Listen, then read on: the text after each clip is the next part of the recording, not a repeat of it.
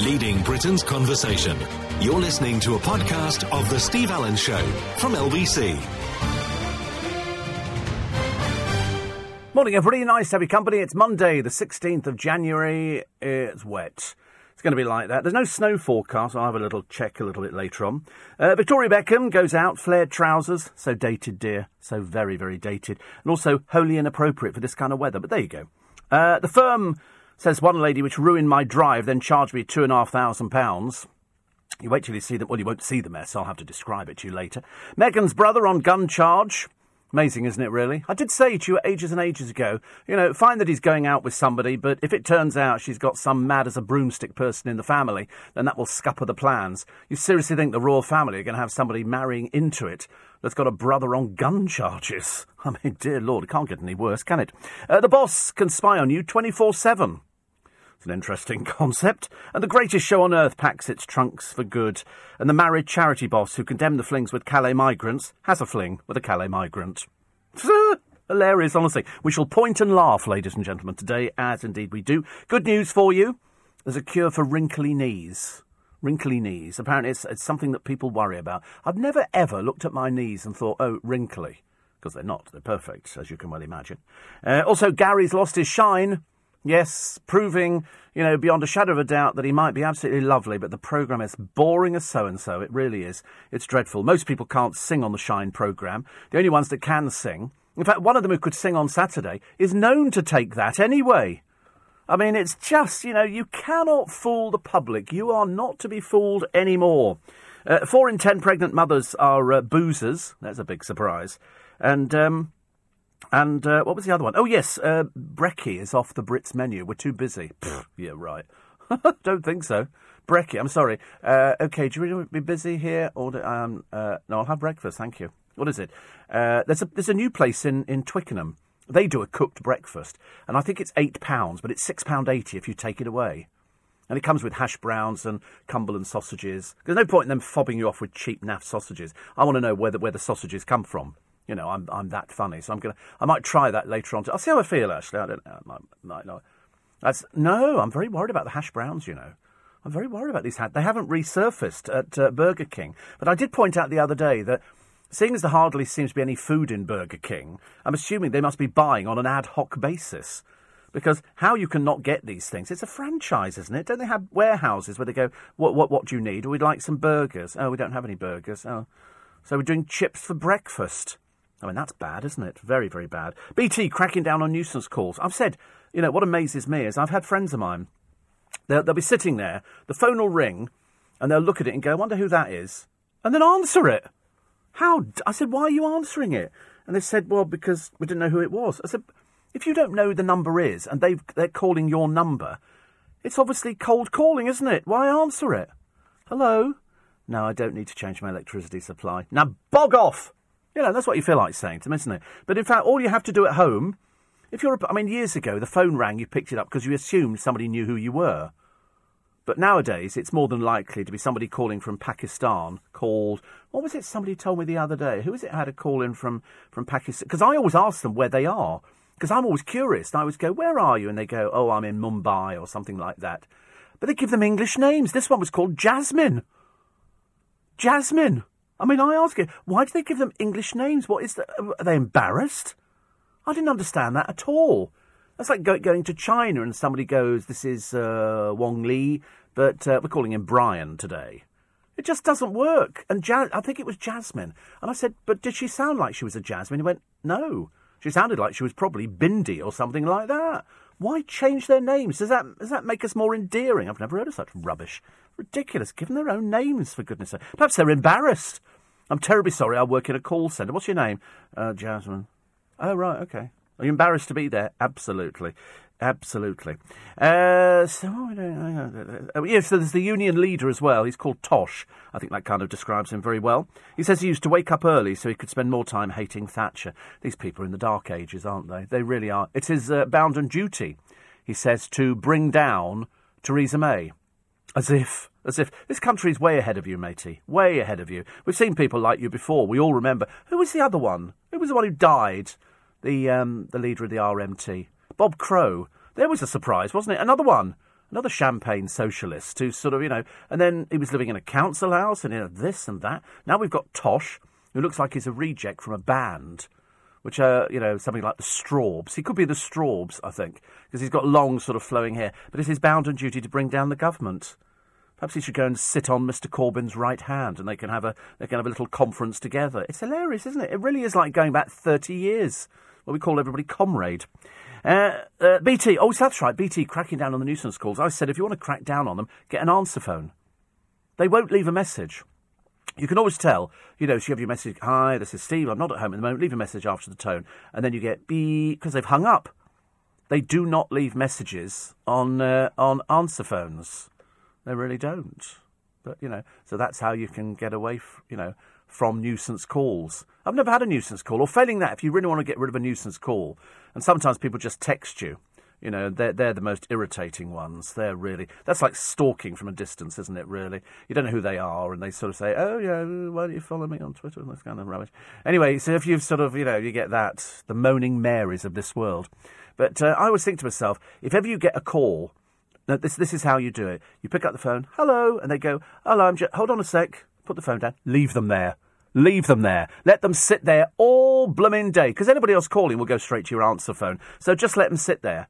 And then after about 10 minutes, pick up the phone and go, hold on. Put the phone back down again. That's the best thing to do. It's very entertaining. I like doing things like that. Let's cause misery to the new. But I mean, or failing that, blow a whistle, or just go. I'm sorry. Are, are you the funeral home? Is, he pulled through? You know, and then put the phone down. That's always quite interesting. Or then say, "What's your name?" That doesn't work because they're just there. But bearing in mind they're all sitting in a call centre, the moment you pick up, a red light comes on and they quickly answer the phone. But uh, if you make it go to answer phone, they won't bother you ever again. They get bored, your name comes off a list. And also, gone are the days of being able to sort of take them to court because they're calling from outside the country. Uh, the Queen dazzled, as indeed I would expect that she would dazzle because she looks absolutely fantastic. Uh, also, um, uh, the kidnapped baby back with its parents after 18 years. 18 years, this woman thieves a child, and this, this kid, who doesn't know anybody else, she's only known this woman who kidnapped her. And she says yesterday she's not a felon. Read crook, okay? Crook, thieving child collector. Couldn't think of another word actually for it. I don't know what they call them now. But she um, she thieved this child, brought her up as her own. It wasn't hers at all. And uh, now this girl's had to go back to a family she does not know. She's 18. You imagine? It'd be like, you know, sort of say a producer around here going back home and discovering that his parents had moved to another country. That would be like sort of, you know, perhaps they don't like me very much, perhaps they perhaps they never liked me, perhaps I was adopted by dingoes, and perhaps they've then decided that, you know, they'd rather go with the dingoes because they're they're more exciting as a as a family and as a group. And talking of groups, they did a thing on the television the other day about babies in all these different animal groups. I think it was a BBC programme. It was cobbled together, but they had different cams. They had tortoise cam, they had monkey cam. The monkeys were the cleverest. Monkeys were the cleverest, and all these other cam. Then they had sort of elephant, sort of cat, little birds that sit on top of elephants. And it was really interesting watching babies growing up. And they had crocodile cam, and the crocodile came back. Well, I say, cro- I think it was an alligator. This thing was huge. They haven't changed very much from the from the dinosaur period. Huge, it was absolutely enormous. And he came up the beach as its young hatch out. But of course, one of them is in an egg, and it's got the cam in it. It's got a camera in its eye. But of course, the, the alligator doesn't know that, and it picks it up in its mouth, takes them all to the uh, to the water, and then lets it out again. That's hilarious. I, I really found it fascinating. I love things like that. Any, any sort of wild animal. I'm secretly as well addicted to those programs where lions go out hunting, and I don't want the animals to get eaten. And I and I'm, I'm always praying that they manage to get away you know, the elephants are very good at protecting their young. I mean, it's just fantastic what they do. And all the other groups, dingoes, did the same. They saw the elephants coming towards them, so they go out and confront them. And then eventually the elephants go and sort of run towards them, and the dingoes go, run, run! And so the, the, the dingoes are running like that, which is great. Uh, apart from that, um, we've got a story about the Olympic champion who quit a health club after being ticked off by the lifeguard for what? Swimming too fast. I mean, what a dumb club this would be. Oh, and by the way, just in case you're worried about it, your Cadbury's dairy milk is made, the papers tell you today, in Poland. Does that really. Where do, what difference does it make? If I went through everything that, that I've got on me, you know, sort of sandwich. You know, I don't know where the ham comes from. I don't know where the bread comes from. I don't know where the butter comes from. So what? It's made in Poland. What a racist story. What are they saying? You mustn't touch it. It's Polish. I've never heard of such a thing. Absolutely ridiculous. Anyway, apart from that, I hope you had a good weekend. I don't really care. I'm just asking, you know, because it's a polite thing that we do in this country. How are you today? We say. I've heard it on no- numerous phone-ins. Hello, how are you? What's it got to do with you? Mind your own business. You're not medically qualified. I'd get. That's why they don't let me do phone calls. They say you, you you'd be too angry with people. I say it's not a case of being too angry. I just get so bored with people hearing the same person, you know, coming up. Hello, how are you? What's it got to do with you? Yeah, my, my, my health is not in question. You're not medically qualified. Go away. Go and get yourself a life somewhere. Why do people ask that? It's like, you know, the, the Australians. Uh, oh, good day, mate. But they don't say, how are you? Because nobody cares. Nobody cares in Australia. You could be eaten by a great white. Nobody cares. Oh, we took Muriel down to the beach the other day and we lost her to a great white. And they go, God, Christ, you get photos? Yeah, we got photos of it and everything. As she disappeared beneath the waves. They did that the other day. They did a piece on Australian beaches. It was. I'm just telling you. Okay, and they got a lot of lot of unattractive people on a beach, and um, and at one point there's some men in a helicopter, and there are three sharks that have come in, like 18 footers. 18 foot's quite a lot. And so they say to the people, shark, but they're whispering, shark, you know, just to, to add to the interest and the panic on the beach. But they, they tell, and then, and then the lifeguards, still wearing the Speedos, are sort of going around in their little inflatable boat, like, you know, a little rubber boat's going to help you in the case of a shark attack. And they're going, get out of the water. Uh, there's, a, there's sharks. People are taking not a blind bit of notice. You know why? Deaf. They're all deaf. People on beaches in Australia deaf. Get out of the water. We're waving a red flag. Oh, goody, bullfighting. Get out of the water. And they just carry on swimming around, you know, their little armbands and all the rest of it. They deserve everything they get. It's never interested me, Australia, seriously. Even the food looks dull. They're not known for anything, are they? You know, you come here and you go, what's England famous for? Chinese and kebabs. You know, not necessarily in that order. And you go to Australia they go, so what's Australia famous for?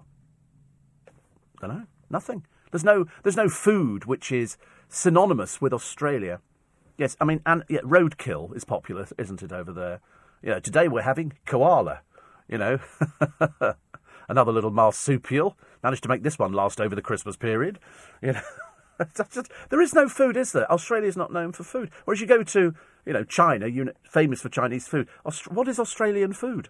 Anything that comes in a polystyrene box, I should imagine. I can't imagine there's anything more more complicated than that. And they, I mean, they do have Australian cooking shows on the television. And that's basically a couple of drunk Aussies standing there with a bottle of beer over a barbecue saying, Today we're having a barbie. And that's their, their cooking pro. And the Australians lap it up like there's no tomorrow. They sit there going, it's another cooking programme. Muriel, oh, we lost Muriel. Uh, come back, everybody come back in the sitting room because we've got another fantastic cookery programme. And it turns out not to be a not to be a great cookery programme at all. Uh, what else do we have today? Uh, we have today a new book. Oh, I'll, I'll, mention that new book, revealing the plight about the child refugees. Many of you listening will remember that as children you were evacuated out into the country and you turned up at the station you didn't know when you were going to see mummy and daddy again, and they gave you a little box which had your gas mask in it, and, uh, and you got carted off to some fat. My mother went to Wargrave with a family in Wargrave. I think because it was safer to be outside of London, and so they sent all the little kids off on the on the trains. Uh, some went back to discover they had no house. Some went back to discover that uh, their parents had died in a in an air raid, and so all these little kids were around, all looking exactly the same. There's thousands of pictures of the kids arriving at the stations in London. Must have been a terrible time, and I should imagine my mother used to get really upset going back through the East End of London. If we used to go and visit family over in Gants Hill and Ilford, when we used to come back through the East End, she used to get quite teary. I'd say, "What are you getting teary about?" And she used to go, because I remember it when it was all bombed you know, you drive through bombed out areas or get the bus or whatever it was. Terrible times. But anyway, we came through it, and that's why we're here with LBC this morning, and that's why I'm in such a chipper mood. I'm in a very good mood, actually. Won't last, don't worry. By the time we get to about half past, I'll be in that filthy bad mood that I generally am on a Monday morning. Now, I'm not really, actually, because I've got no interviews to do today at all. So I quite like that, you see. I quite like no interviews on a Monday, because that means I can go out and maybe go to the gym, and uh, or I might go and see my friend Bob or, yeah, I'm sorry, did you think gymnasium? No, if I'd meant gymnasium, I'd have said gymnasium. I'm going to see my friend Jim later on today. Nice new code. You're listening to a podcast from LBC. I shouldn't traditionally like Monday. It's not. It's not the best day of the week. It's because you've had the weekend and you think it'd be quite nice to make it go on a bit longer. Well, if you get flu or bronchitis, it can. But for the rest of you, you've got to go to work. Simple as that. Sally says, uh, Sorry, Steve, but the shine is great. Knocks spots off the X Factor and similar. People who disagree have no idea. Well, it's lost over half a million people. That's a huge amount to lose. Huge amount to lose. And so it proves that the, uh, the public are turning off. Uh, Barry and Darren are listening uh, in a fire station. Well, somebody's got to be. In a fire station in North London. Where would that be? I don't know North. I'm really bad on North London. I only do West London a bit sort of, bit sort of uh, remote, I'm afraid, when it comes to things like that. Uh, Andy says, I've been on the telephone preference list for years and rarely get cold calls. Occasionally I get one, any number I don't know. As I bring the phone up, I say to an imaginary friend, You make a start on the blood and I'll move the body. 50% of the callers hang up on me. How rude. Yes, I mean, I, I just, I mean, just leave them hanging there. Wind them up. It's like if ever I get post, which is not for me, and it does. I promise you, it really doesn't happen. That's the mailing preference service, where it's people sending you unwarranted um, different advertisements for things. I just write back on it, not known at this address, and put it back in the postbox. Let them pay twice. That's what you have to do because when it goes back to them, they have to pay again. So I'm always doing that. That's uh, that's a very po- very popular one round our way. Uh, Soz I was so sozzled. This is the half brother of Prince Harry's girlfriend Meghan, has apologised for his gun arrest, blaming his drinking.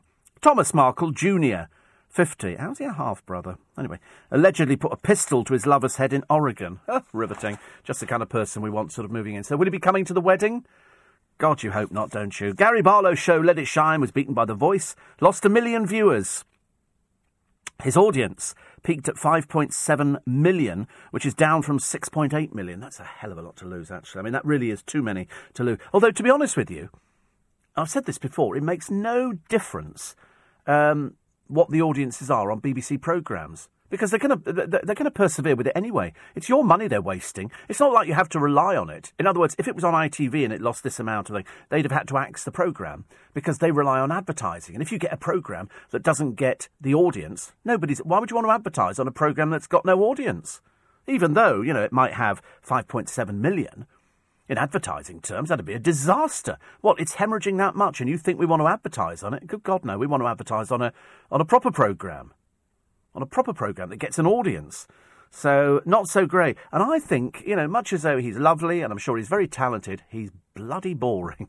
he really is. He can't help it. He's just boring. You know, he was always boring when he was with Take That. He was always the one who couldn't actually uh, dance.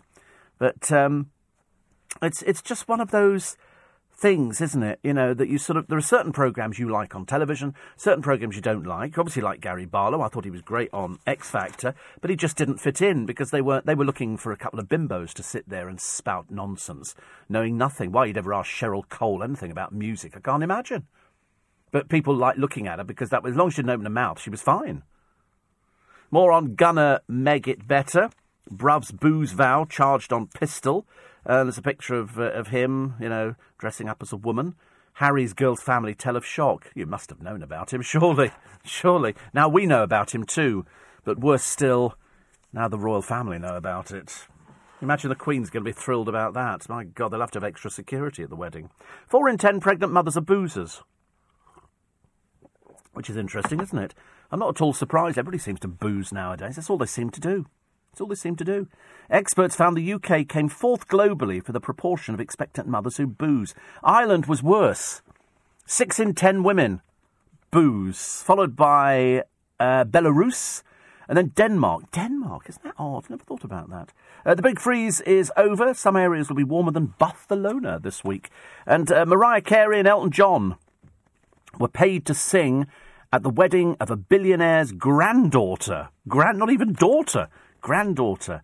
So uh, Elton John kicked off this nine-hour show because that's what they do, and um, uh, there was a star-studded um, bill booked by Irene's granddad, Russian businessman Valery Kogan, for the celebration at the Landmark Hotel. Mariah thought to charge two and a half million to perform. Flew in from the uh, USA at the young couple's request, and uh, Elton then uh, did it. He dedicated the hit "Tiny Dancer."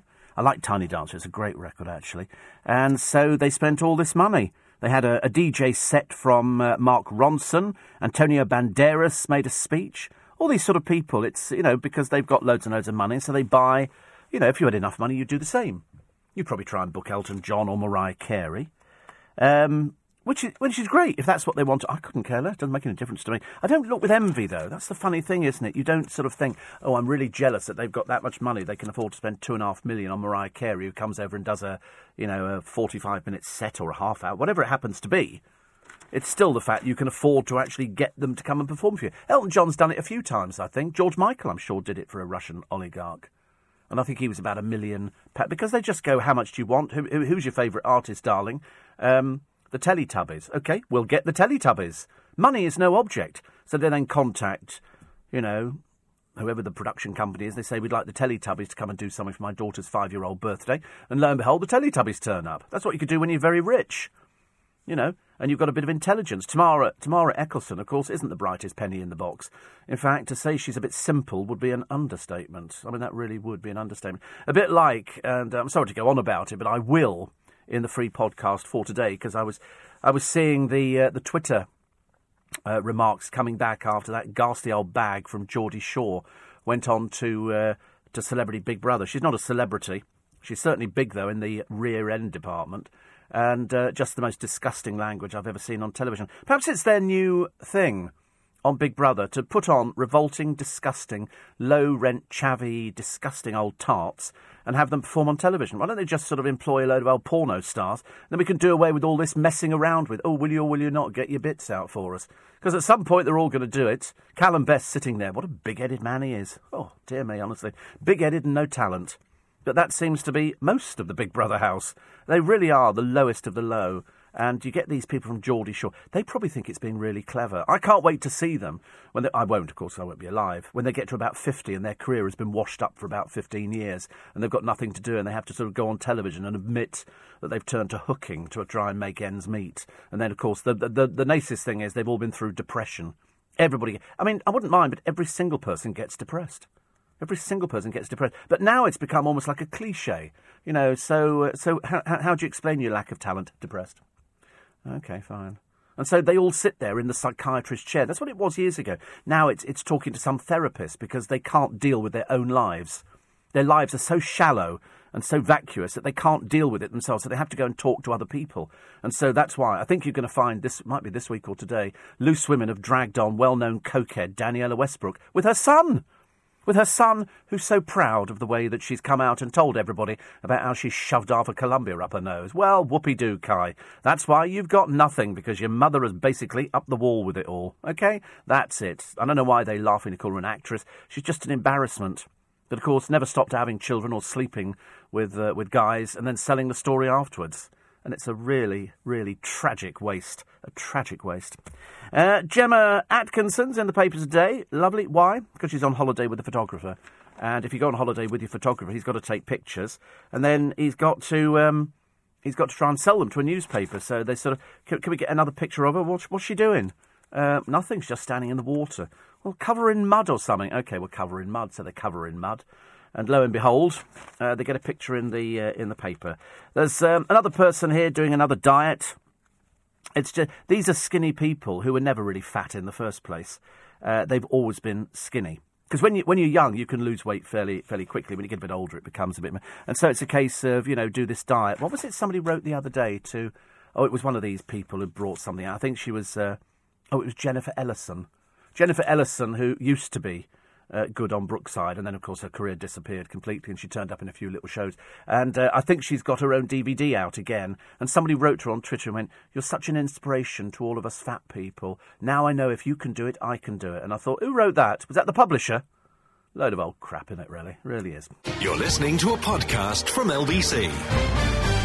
Oh, got another one of those things the other day. Oh, Amazon are going to make an attempt to deliver your thing. I've only got to push it through a letterbox. No, totally beyond them. Unfortunately, they couldn't make the delivery. What, the driver didn't bother?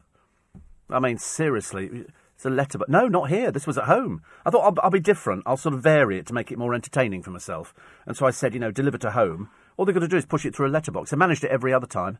But uh, this time, no, the driver couldn't effect um, a delivery. Why? Because he obviously drove straight past. That's why. Bloody outrageous. It really, I'm swearing way too much on this programme. I've used the word bloody twice now. But I am a little bit because I cut myself the other day. Have you ever had a paper cut? Oh, my God, that hurts. Oh, that hurts a lot. Uh, eat chili, live longer. Apparently, chili's good for you. Hot, red chili peppers. It sort of wards off heart trouble and strokes. Blimey. So they say it could be a beneficial component. That's what they say. They, have done a survey of people over a, over a number of years. Poor old Victoria Beckham going out. She is Billy No Mates, isn't she? Because she went off shopping uh, in Belgravia, whereas Dave went off with uh, with his boy. Uh, I think it was Cruz, who's eleven, uh, because Dave's not working, and so she goes out wearing the most hilarious flared trousers these went out in the 1970s, dear. I mean, there's nothing clever about them. And if you're emaciated and stick thin, it looks even worse. They're supposed to be skin tight, but because she doesn't have any skin, there's nothing for them to adhere to. And so she's wearing this sort of funny little white jacket, the obligatory dark glasses, which is okay. The hair's looking a bit rough at the moment. But these trousers, they're just dragging on the ground. They look awful. They don't even fit. Dave, of course, with the flat cap. Whip it, yeah, all right, eat Orvis and all that kind of stuff. And Cruz has got the same flat capper because Dave's a designer as well now. Did you know that? Did you know that uh, Dave was a designer? He apparently has designed a range of clothing. Um, I don't actually believe he has. I'm a bit cynical about things like this. Since when? Did he ever go to art class? No, he just kicked a football around. Uh, Cadbury's chocolates from Poland definitely taste inferior, says Sue. I don't know why. It's it's the same recipe. If it came from America, I could understand it. But Poland tastes it. Mind you, not that I eat uh, chocolate. I really, I'm really not a. I have eaten. Don't get me wrong. I have eaten chocolate, but I wouldn't buy a bar of chocolate. Like I can't remember the last time I bought a bar of fruit nut or or um, what was the other one? Dark chocolate, Bournville. I used to like a bit of Bournville, but I don't even eat that now. But the, but the one word I want to see on chocolate to give it, you know, a bit of a standard is Belgian because their standards are obviously a lot higher. Uh, you know, I couldn't care. If it said Poland, I couldn't care less. Really not interested. Uh, Big Brother's turned into a carry on movie. Carry on, old tart, says Mark. So embarrassing. Bought any more bargains from QVC? I've never bought from QVC in my life. Never bought from QVC.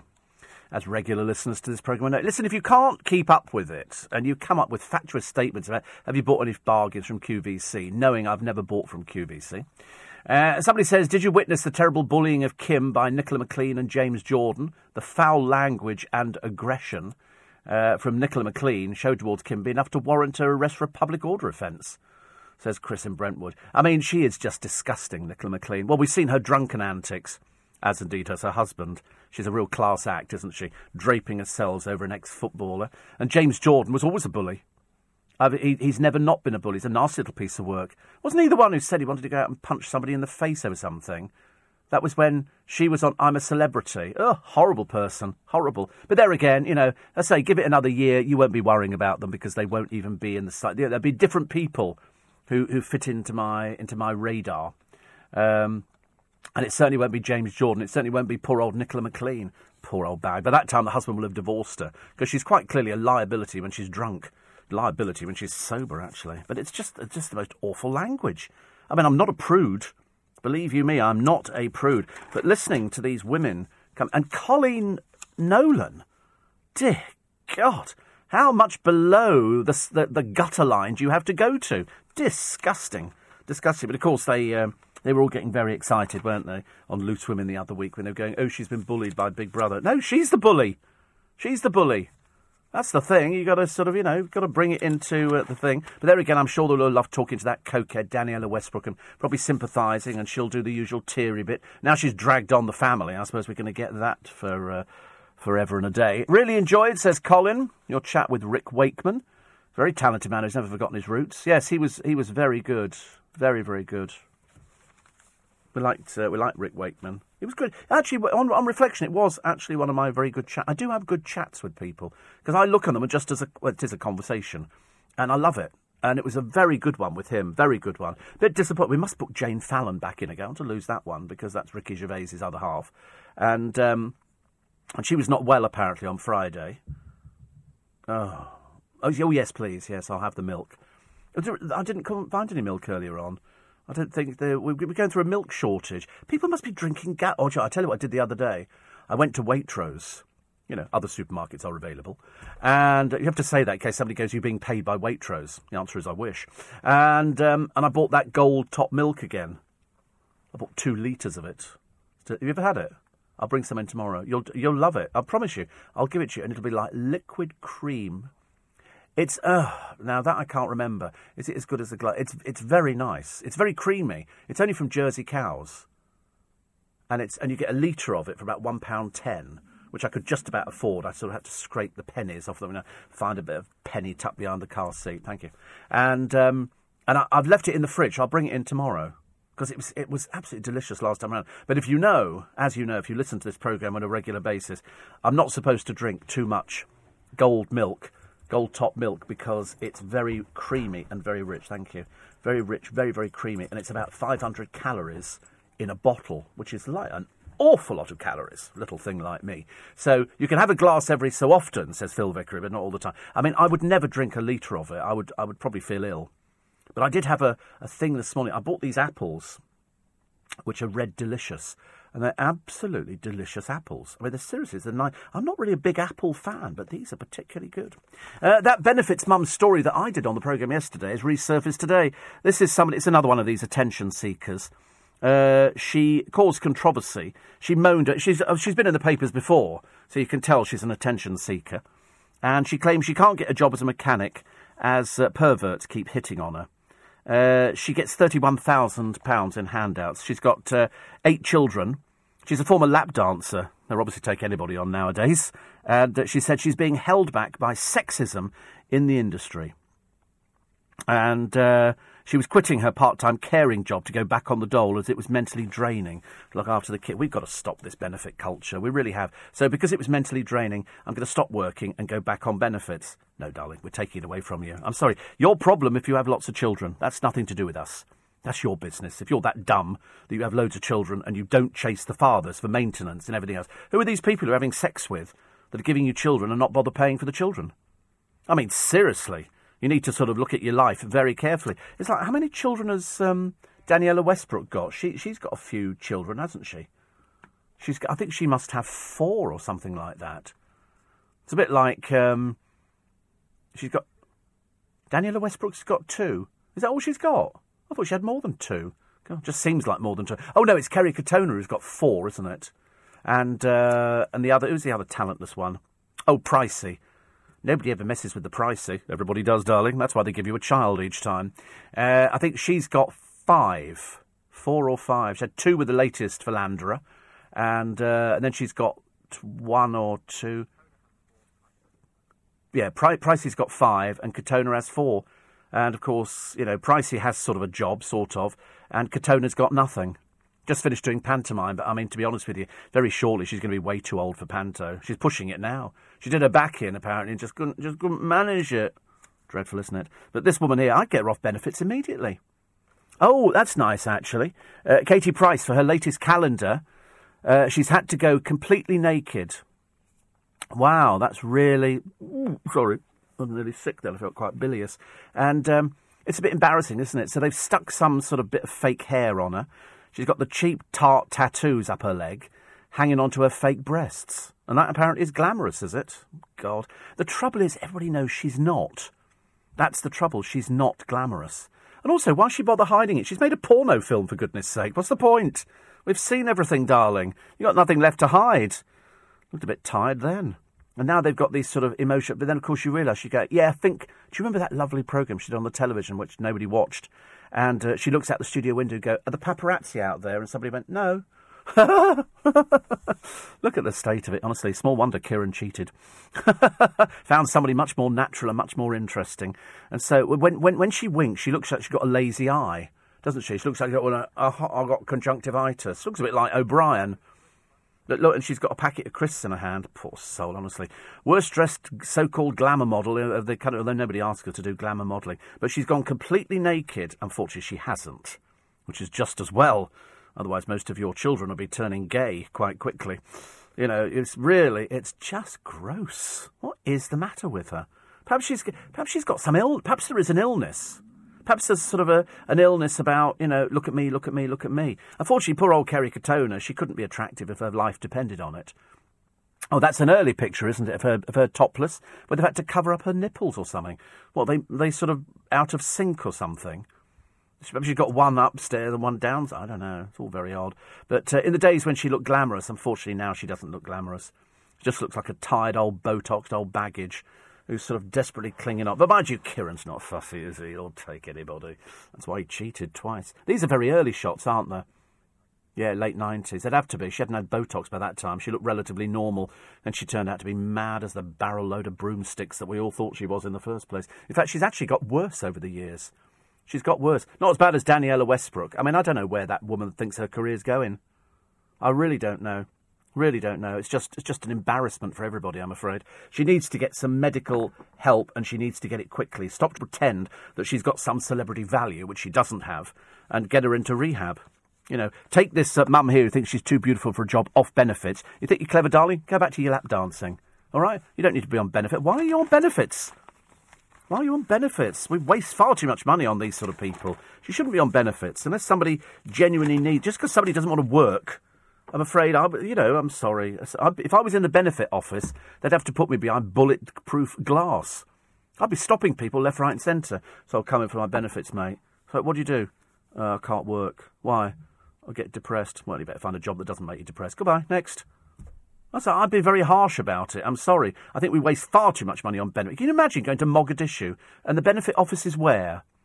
I'm sorry. I'm in. I'm in Afghanistan. Excuse me. Hello, local tribesman. Where is the benefit office?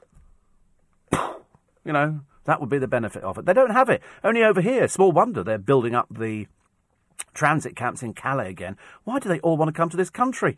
Because you can thieve, rob, murder, rape, and get away with it all the time. There's a killer just about to be released from prison. 20 year sentence, which is okay. Two years they've served. Two years. The papers are apoplectic about it. All of that and more, and the, the mother flying in to give birth to twins. It's cost you 350000 Any chance of getting the money back? Of course there's not. Don't be silly. We're still chasing the other one who turned up over here and cost us about 200000 There's loads of people. They fly in, have the uh, the children because we have a duty of care, and they know that.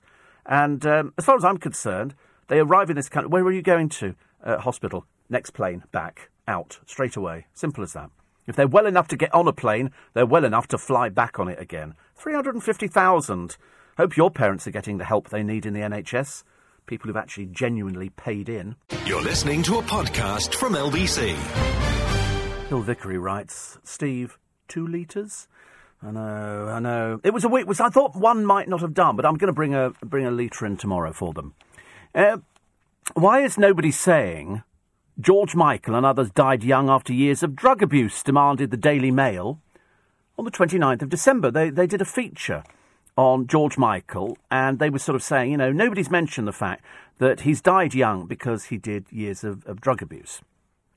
Uh, columnist Stephen Glover sort of intoned that whilst pop stars and actors are dying prematurely in middle age, there seems to be a link between them which few observers have cared to notice. Mr. Glover was forced to admit that in 2016, cases of Carrie Fisher, heart attack, Rick Parfitt, infection, following a shoulder injury, and David Bowie, cancer, no link between their death and drug use had actually been established. But he did get in ahead of the coroner in George Michael's case and declare it's surely possible, even probable, that his industrial consumption of drugs over many years was a major contributory factor. Glover did, however, miss one celebrity death from the past year. Yes, step forward columnist Stephen Glover. He would have, it would have aided his thesis that of the, the Daily Mail's own astrologer, the appropriately named Jonathan Cainer, who passed away in 58, was in fact a long term coke user and a contributing factor in his death. Although it was a matter of public record, one paper didn't print a single word of it Step forward, the Daily Mail again. Naughty, naughty, naughty. Right on your own doorstep. It's like you could probably go through a list of people, couldn't you? Of people in the business that you know take cocaine. I could tell you of, uh, of quite a few actors, quite a few, all sorts of people who take cocaine. Now, I don't have a problem with that. That's their business. I just don't want to hear about it from them. So I'm not interested if, um, if Kerry Coke Toner has done drugs. I couldn't care less. Really, that's her business. If she's too simple to understand it, fair enough. I couldn't care less about Danniella Westbrook and her nose falling apart or dragging her son onto. I couldn't care less. Just don't put them on television. Don't give them the oxygen of so called celebrityism, because that ruins it and it just makes them believe that they're really important. Whereas, in fact, in the scheme of things, they're not. They're the lowest of the low. And don't come back with, oh, it's an addiction. They, everybody starts somewhere.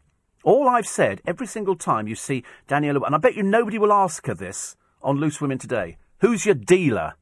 Where are you getting the coke from, dear? I bet you she wouldn't tell you. But she should be. The police should be arresting her after the programme and saying, right, who, who's your taking away the phone and finding out who her dealer is. Because this person should be arrested. I couldn't, you know, that, that's the only way you stop people like Danniella Westbrook from bleating on about her cocaine addiction is to take away the fact she can get cocaine. But as it's so easy, the police have lost that one years ago. But why has nobody ever asked her on television? They sort of put her on programmes so she can bleat on about how dreary her life is, a boring existence. But there again, we were bored with her for many, many years now. Thank you very much indeed. Why she never said who her who her dealer is? Because if you remember, at one point, she'd uh, she'd been beaten up by her dealers. She claimed in a book, and uh, and then strangely enough, the dealer still had her phone number. So obviously, she either hasn't changed her, her phone number, or she just tells the dealers where she is at any one time. I don't, I don't quite get it, actually. I don't quite get it at all. But there again, I don't do cocaine, so I'm Mr. Goody Two Shoes. Nathan says one good thing about an early start is the Steve Allen show on LBC. Well, that's what the for, that's what the audience figures say. That's what we, you can't you can't argue with audience figures. You know, you can only. I'm very upset about Ringling Brothers. It's been an institution for God about a hundred and something years over in uh, America. And a lot of our lion tamers, we have quite a few in this country that go abroad and work in circuses with animals that they've bred themselves. I think Thomas Chipperfield has got a has got a, a lion actor. There's loads of other people. I've got books on it because I'm I'm a huge fan of circus. I never thought that Ringling Brothers. Now that's going to be interesting. You know what? That's interesting because there is one town in America which is known as Circus Town, and that place is Sarasota. Sarasota is Circus Town. For some reason, that was the winter quarters for the circus. You can see circus performers. I mean, they don't walk about in sparkly outfits up and down the street, but uh, Sarasota is Circus Town in America. I think they've got a big museum out there and, and everything else. I mean, it's, it's Kenneth Feld, the chairman of the uh, company which owns the circus, said it's been a very difficult decision for the entire family. So uh, it ends in May. They've said basically it's the high operating costs and the ongoing battles with animal rights groups. So, is, are we saying that you cannot put any animals in circuses? And for that, are we including dogs, cats, budgies? Is that what we're saying? Because there's a number of well known acts in this country. I told you I went to see a, a circus in uh, Twickenham. They had a Pussycat Act. And then a few people complaining about it, going, oh, a Pussycat Act. And you think, but wait a minute. Every single person trains their dogs and cats at home. You train it to walk to heel, you train it to sit, lie down. Guard dogs are trained. What's the difference? Is it you know? And then you and then you clap them. I imagine the animals get off on it. If ever you've been to the Blackpool Tower Circus and watch the watch the watch the dogs playing football, they love it. It's exercise. But of course, there's those people who stand outside and go, "Oh no, it's cruel." Well, put it this way, it might be in certain aspects. We've seen it over the years. But there again, I could probably show you chapter and verse on children who've been bullied and abused so their parents can push them into little beauty pageants. Not unsimilar, ladies and gentlemen. Over in America, some have even lost their lives. But there's all sorts of people who go out there and sort of dress up as lions and everything else, wild animals, all this kind of thing. But uh, the, the, in the 1910, 1910s, the Ringling Brothers Big Top was said to use 335 horses, 26 elephants, 16 camels. They travelled on 92 railway carriages. It was it was basic. We we have a book out here which is called The Circus That Travelled by Train, and uh, that was Bertram Mills Circus, which I went to see on numerous occasions at Olympia. And uh, I thought that was great. I can't remember whether they had animals first time round. They didn't have animals. Whatever it was, you know, that's what circus is. Go go abroad, you'll see animals in circuses. I understand what sort of uh, PETA say and all the other groups, and I understand that if somebody is, is using ill treatment to ill treat animals, well, then they should be they should be affected by it. But uh, mainly, it's like a dog. You know, dog sit, biscuit, paw, paw. We do, I've seen people doing it. What's the difference? Is that yeah? Then SeaWorld, where of course the orca got its got its own back on the trainer and dragged her under and held her under until she died, and people went, "Whoa, no!" And you think, but look at what they're in. This is a whale. It's in all right, albeit a tank. It's not the ocean, is it? It's not the ocean. So that's why. And we've all been there. But there again, I've been to see bullfighting. The circus has said that the uh, remaining animals, uh, including lions, tigers, camels, alpacas, kangaroos, and llamas, will go to suitable homes. I want a camel! I want a camel! So you can put your hand up and get one. I want an alpaca! Oh no, they spit. Don't they? Alpacas spit. Kangaroo. No, I don't want a kangaroo. I think that's a boxing kangaroo. That could be useful, couldn't it? Don't touch the kangaroo. He'll lay you out. Yeah, we could find a friend for him, couldn't we? And a llama. They're, they're pretty. Alpacas you do for their hair because they have that soft hair. A lions or t- I don't want a lion or I don't know. I'll have to think about whether I want a lion or a tiger. It'll freak the neighbours out, won't it? What was that noise we just heard? No, Steve just said he got a cat. that could be exciting, couldn't it? Uh, so anyway, so that's uh, that's actually going, which is a shame really because it w- was an institution. But uh, as I say, every time I see somebody training a dog, I always go, "Sorry, just let it do what it wants to do." I watched um, uh, um, um, da, da, da, the um, the detective the other day, uh, Columbo, and it was the one with the with the dogs trained to attack on a on a key word. Trained dogs. You know, you can have a dog who's quite normal, like police dogs. They're they're quite normal dogs until they go into their mode of of tracking criminals. That's what they're employed for and we have them up at Twickenham Police Station. Where's Brian gone to? Brian from Twickenham Police, uh, Twickenham Police Station, Twickenham Railway Stations. Not been there for ages. Lenny, I've not seen for ages. I've seen a few other people at Waterloo, but uh, I haven't seen uh, Brian at Twickenham Station for ages. And we're now rocketing down. Where is he? I mean, it's the 16th of January, for goodness sake. I hope he's back next week. Perhaps he's had an extended break. Perhaps he's had an extended break. And uh, what else was it? Oh, yeah, I watched this at Columbo, and it was dogs that were trained to attack on a key word. And, and that's what they do. Whenever you see dogs who are sniffing out drugs and everything else, they go into a, into a mode. They know they're working when they get their collar put on and they go out there and work. And they're very clever, very sensitive, dogs' noses. Mind you, they'd be better off with polar bears because they can sort of sense smell from like 20 miles away. If they're going for a seal, they can, they can actually do that. Um, I will tell you the story about the Olympic champion quitting the health club after being ticked off by a lifeguard. You imagine lifeguards. What do lifeguards do? They sit on very tall seats and go, Excuse me, no jumping in. You know that Arlington Cemetery, which is, you know, possibly one of the most sacred places they've got in America, uh, the guards are constantly having to tell people off for talking during the ceremonies. At Arlington ceremony, when they have the, the guards walking backwards and forwards, they, they, they tell people, Excuse me, you will be quiet.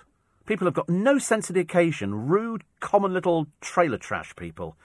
Oh no, that's Celebrity Big Brother, isn't it? Dreadful people. Ghastly, ghastly, ghastly. Anyway, uh, what have we got? We've got the news at 5 coming up very shortly on LBC this Monday morning. I'm Steve Allen. It's the 16th of January. The lack of outdoor play is ruining children's eyes. Who wants to play outside? It's wet. Or there was snow. The kidnapped baby finally back with the parents. It's a ch- she's 18. She'll be voting very shortly. Uh, the Queen dazzles, but there again, she always dazzles. Uh, the boss can spy on you 24 7 if he so chooses. Can't wait. How our open borders let Lithuanian serial robbers fly in for a heist. Uh, the £4.50 sandwich that cost the girl her EasyJet job because she thieved it. Well, I say she thieved it. She's allergic to nuts. She's been there three years. Why this has never been mentioned, I've got no idea. But anyway, uh, they settled out of court. She was going to retire anyway. She's just become uh, pregnant. You're listening to a podcast from LBC. Morning, everybody. Monday, 16th of January. It's Steve Allen's Early Breakfast. This is what the world comes out uh, to play and to listen to in the morning. If you've ordered anything from a company, spare a thought from a lady here. Maureen Ellis ordered a bunk bed, which the uh, store, Marks and Spencer's, said they would um, assemble at the home. But when a worker came round to fit it, he quickly left, telling her he didn't have the item in his van. Uh, Maureen, who's a healthcare assistant, called M&S and was told the bed was not delivered because there was a stink that posed a health and safety risk. Maureen has six cats and a dog. Okay. She said, I told them my house doesn't smell. Well, of course, if you've got six cats and a dog, you probably, if it was somebody who didn't have six cats and a dog, they would probably smell it. I've seen the house doctor. I've seen the house doctor on many an occasion. She said, Can you not smell your dogs? And they've gone, No. Because other people can't. So, sorry, you can't, but other people can. Anyway, she says, I've had guests over all the time. They said they couldn't deliver, but uh, could assemble it at another address. I was so embarrassed. Maureen, who worked for M&S for a decade, says she now has no bed for her grandkids. Well, buy it somewhere else. Stop whinging. God, it's this country that we've got into this state here. Uh, the store said they were investigating. So they've got a picture of her looking miserable. You know, if you didn't get joy there, darling, go somewhere else. Don't sit there moaning on like a moany Mary. It's very, very depressing. Or a moany Maureen. You know, if they won't want to live it because the bloke goes, your house stinks, go somewhere else. Go and buy it somewhere else. Now, of course, she hasn't got a bed. Oh, world shortage of beds in Birmingham. God in heaven, honestly, what is the matter with this country? We're turning into, you know, it's like when they had it on Big Brother, and I always laugh actually. I laugh actually most of the things that called on Big Brother, but in this particular occasion, they were they were telling you know um, Coleen Nolan that she was fake, which of course that's what they decided. The British public decided she was fake, so they told her she was fake. What does she do? Promptly burst into tears. This is the woman who bullied Katie Hopkins. Do you remember when, when Coleen bullied stinky old ashtray Coleen? Oh, I'm going to give up smoking. She can't get. She's a, a bundle of nerves. I'm going to lose weight. no, you're not. And um, and she was on. Then she bursts into tears when somebody says you're fake, and she was branded fake. You know, Calum Best branded big-headed because he is. He's a tele- you know, big-headed, with, but with no reason for being big-headed. He's got no talent at all. He just wants to bed cheap women which is the ideal place for him to go to, isn't it, Big Brother? And then you've got that. Um, that Nicola McLean, I mean, the foul language that emanates from her. Her children must be delighted if they're of the age where they can watch and appreciate what mummy does for a living. Nothing. Flirt with other men apart from daddy. That can't be long for this world, can it, really? And then the other one, then sort of Jasmine Waltz, who just tries to bed somebody. Some poor old bag from Geordie Shore comes in and demands all sorts of things and just has arguments. I mean, they. Oh, oh, actually, is it worse than Love Island? Is it worse than Love Island? I don't know, and I have to be quite honest with you. I've never seen Love Island, but it was so desperate the other day. They had a program on the television which had celebrities on I've never heard of. Celebrities who they might or might not have been hookers from Liverpool. I've no idea, seriously. I mean, really, it could have been anybody at all. And then it turned out that one of them, one of the people on the panel, who was just quite quite dull, was the voiceover man from Love Island. That was his claim to fame. He was the voice. What a boring git he turned out to be. That, and he said, "Oh, a lot of people expect to be a forty-five-year-old, you know, old man with sort of three kids or something like that." I thought, no, I expect you to be one of those silly people with funny voices that they put on Love Island, and it won't go any further. But he seriously thought that he was a celebrity. He put himself up on a program, which was celebrity-based, but there was nobody celebrity on there. And, and, I thought, the voiceover is the celebrity. I mean, how bad is that? Uh, John says, uh, plenty of snow in Salzburg. How lovely. Salzburg is so pretty. So, so pretty. I mean, it really is. It's lovely, isn't it? Isn't that nice? And you do get the horse drawn um, things. I was going to call it a fiacre, but I think that's the ones with, which have got wheels on, the fiacres. But I don't know what the. Perhaps they just call it a sledge or something. When it snows in Austria, though, it, it comes down like rain. It seriously comes to. It's so pretty. Sorry? Yeah, the cars are buried in the snow. Well, they do. I mean, it comes down, and it's and it's it's it's very pretty, provided you're inside with with a nice mug of hot tomato soup and some bread to dunk in it. But it's it is beautiful, Salzburg. It really is. In fact, the whole of the uh, of the Tyrol, the whole of the countryside around there is absolutely beautiful. And I just think things look lovely with a dusting of snow. When it all starts melting, it looks ghastly. But because it's so cold over there, it does stay for quite a while. Uh, Andy's been on a, a, telephone preference system for years. So, oh, that, we mentioned that earlier. Sorry, I've already done that. I do beg your pardon. And um, so it's right. But I've, I've said to you before if you're on a telephone's preference system, don't answer the telephone because they're calling from outside the country. The jurisdiction does not apply to them, it only applies to people calling from this country. So just have an answer phone. Most phones have got them built in. If I don't answer my phone here, it goes to answer phone. You know, if I don't answer FaceTime, it just goes to where somebody could leave a message if they so desire. But uh, that's Don't answer the phone. I seriously, I got so angry with a friend of mine once. We're abroad, and the phone rang, and he goes, "I don't recognise that number. Hello? Said, Why are you answering it? Why are you answering it? Is it this desperate sort of, you know, thing that you want to talk to somebody?" Coleen Nolan thinks she's the nation's sweetheart, says Jane. She's a bit deluded and fake. Oh, she's certainly not the nation's sweetheart. Absolutely, never was. She was. She never sang with the Nolans. She la-la'd. She never sang at all. She can't sing. We know. We've heard that before. Otherwise, she'd be singing all the time. But of course, it's just another another string to the bow. As I said before, you know, she announces to the world's press that her marriage is in trouble. And then, you know, I've got to try and, you know, because he's fallen out of love with me. I'm not surprised, judging by your behaviour in the Big Brother house. If that's what you like in the Big Brother house, in the full glare of the cameras, I can only imagine you must be three times as bad away from it. So he's sort of, Ray's fallen out of love with her. And, um, and then she just, she just behaves badly on, on the programme. And you think, what, what, what do you think you're doing? Don't you have the intelligence to realise that you could turn this to your advantage? change the public's perception of you. Don't listen to a bunch of cackling old hags on loose women who are going, oh, it's awful, she's being bullied. You know, the only person who's remained dignified throughout all of this, as you know, is Jane Moore. The rest of them seem to jump on the back. Kaye Adams, God dear, has she been sitting round a cauldron of late? Of course she has. She looks like because nobody's interested in her. Occasionally they let her front the programme. Most of the time they don't because they want to bring it down to a level. So when you get Danniella Westbrook on there, remember, girls, producer, listening? Because I know they do. Just you have to ask, who is your dealer? Why have. All right, if you can't ask that question, because it's obviously a bit complicated for you, so we'll make it easier for you, Andrea McLean. Why don't you say to her, why have you not informed the police who your dealer is? Would that not be a normal question? Somebody who's a cokehead, the reason to get her off the coke is take the dealer out of the equation. So she can't get hold of cocaine. She'd just have to go cold turkey. You know, who cares? Who gives us stuff? But what you have to do is you have to say, have you been to the police about who your, who your drug dealer is? That's a, there you go. Isn't that a good question? They won't ask it. They'll ask stupid things like, "How are you? How are you coping? How's your nose? This is your son Kai. Isn't your mummy brave?" Not in my books. Not in my books. Thank you very much indeed.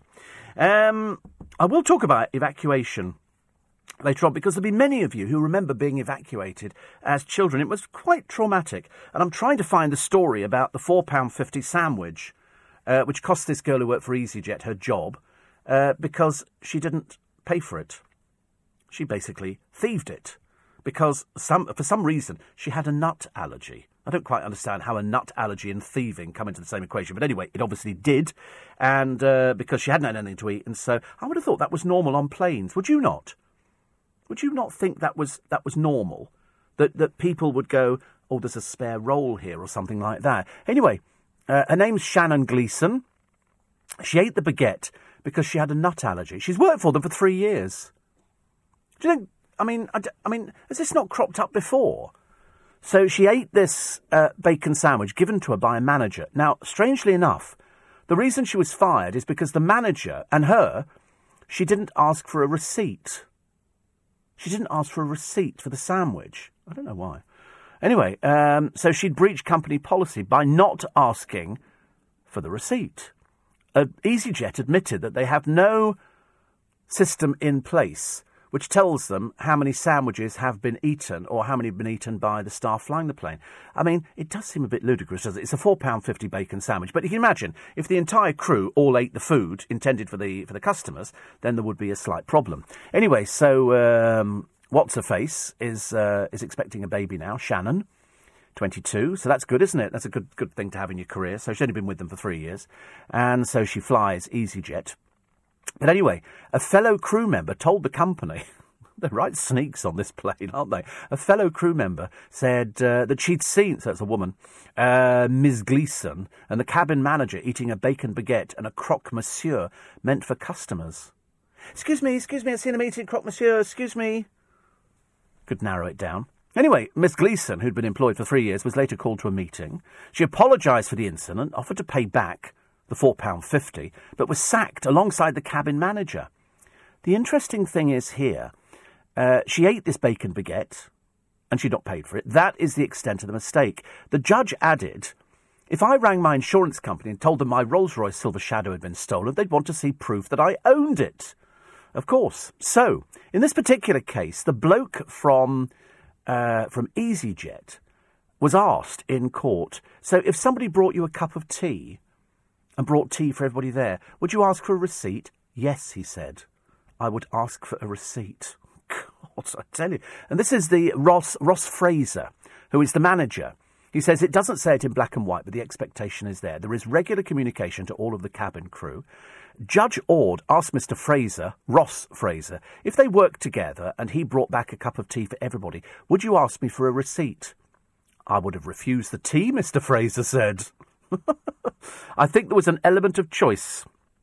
But anyway, the paperwork, because it didn't show it, doesn't mean it hasn't been stolen.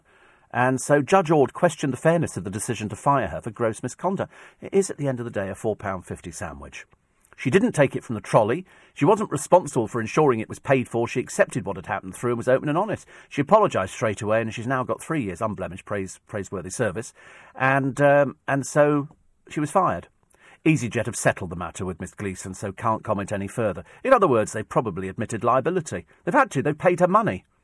They've obviously paid money, and um, they say they can well understand policies and the honesty of our employees is really important. It was a bacon baguette.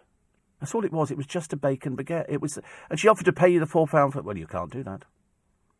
I mean, she'd only accepted the sandwich because she had a nut allergy, and she'd not been able to find safe food to eat whilst working abroad. Take sandwiches, darling. Take sandwiches next time, or a sausage roll, or something. Just take something. Just don't, uh, don't. Well, you won't be taking a sandwich because you're not working for them anymore. But at the end of the day, it was just a four pound fifty sandwich. That's all it was. It wasn't anything really more than that. But they've uh, because they've actually settled it out of court. They don't want to talk about it anymore. I mean, it's ridiculous, isn't it? Four pound fifty for a bacon roll. It's cheaper to go to Greggs. One ninety nine in Greggs. If she if she got the plane to land at Greggs, she could have had a bacon and sausage fresh bap with butter on. One ninety nine. Much better value than EasyJet. Four pound fifty for a bacon baguette. Where are you coming from? Gatwick, mate. Luton. Anywhere. Anywhere that doesn't employ people who want to eat a sandwich because they've got a nut allergy. You're listening to a podcast from LBC. Somebody said, uh, Steve at LBC, first a baguette, what next? Seats, duty free, and then the plane vanishes, and everybody's just sitting on the runway. Who's got it? Don't know. She was gifted it or something. It just vanished, didn't it? You're right. It always, it's funny that, isn't it? And, and, and actually, even though it's very funny, there is more than an element of truth. It's like the person working in the shop okay? And we all know people who work in shops. I've worked in a shop, and uh, and you pinch something. It doesn't matter whether you work in a sweet shop or a cigarette shop. You pinch something, and if you get away with it and nobody says anything, oh, do it again.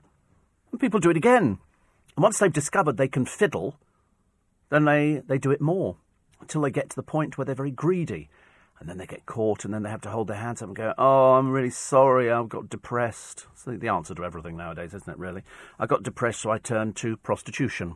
I got depressed, so I turned to thieving. And once people have got away with it once, they'll do it again. Because once you know that, and also it's the most trusted person in the place is probably the one who's robbing them blind. Because people go, but we never suspected them at all.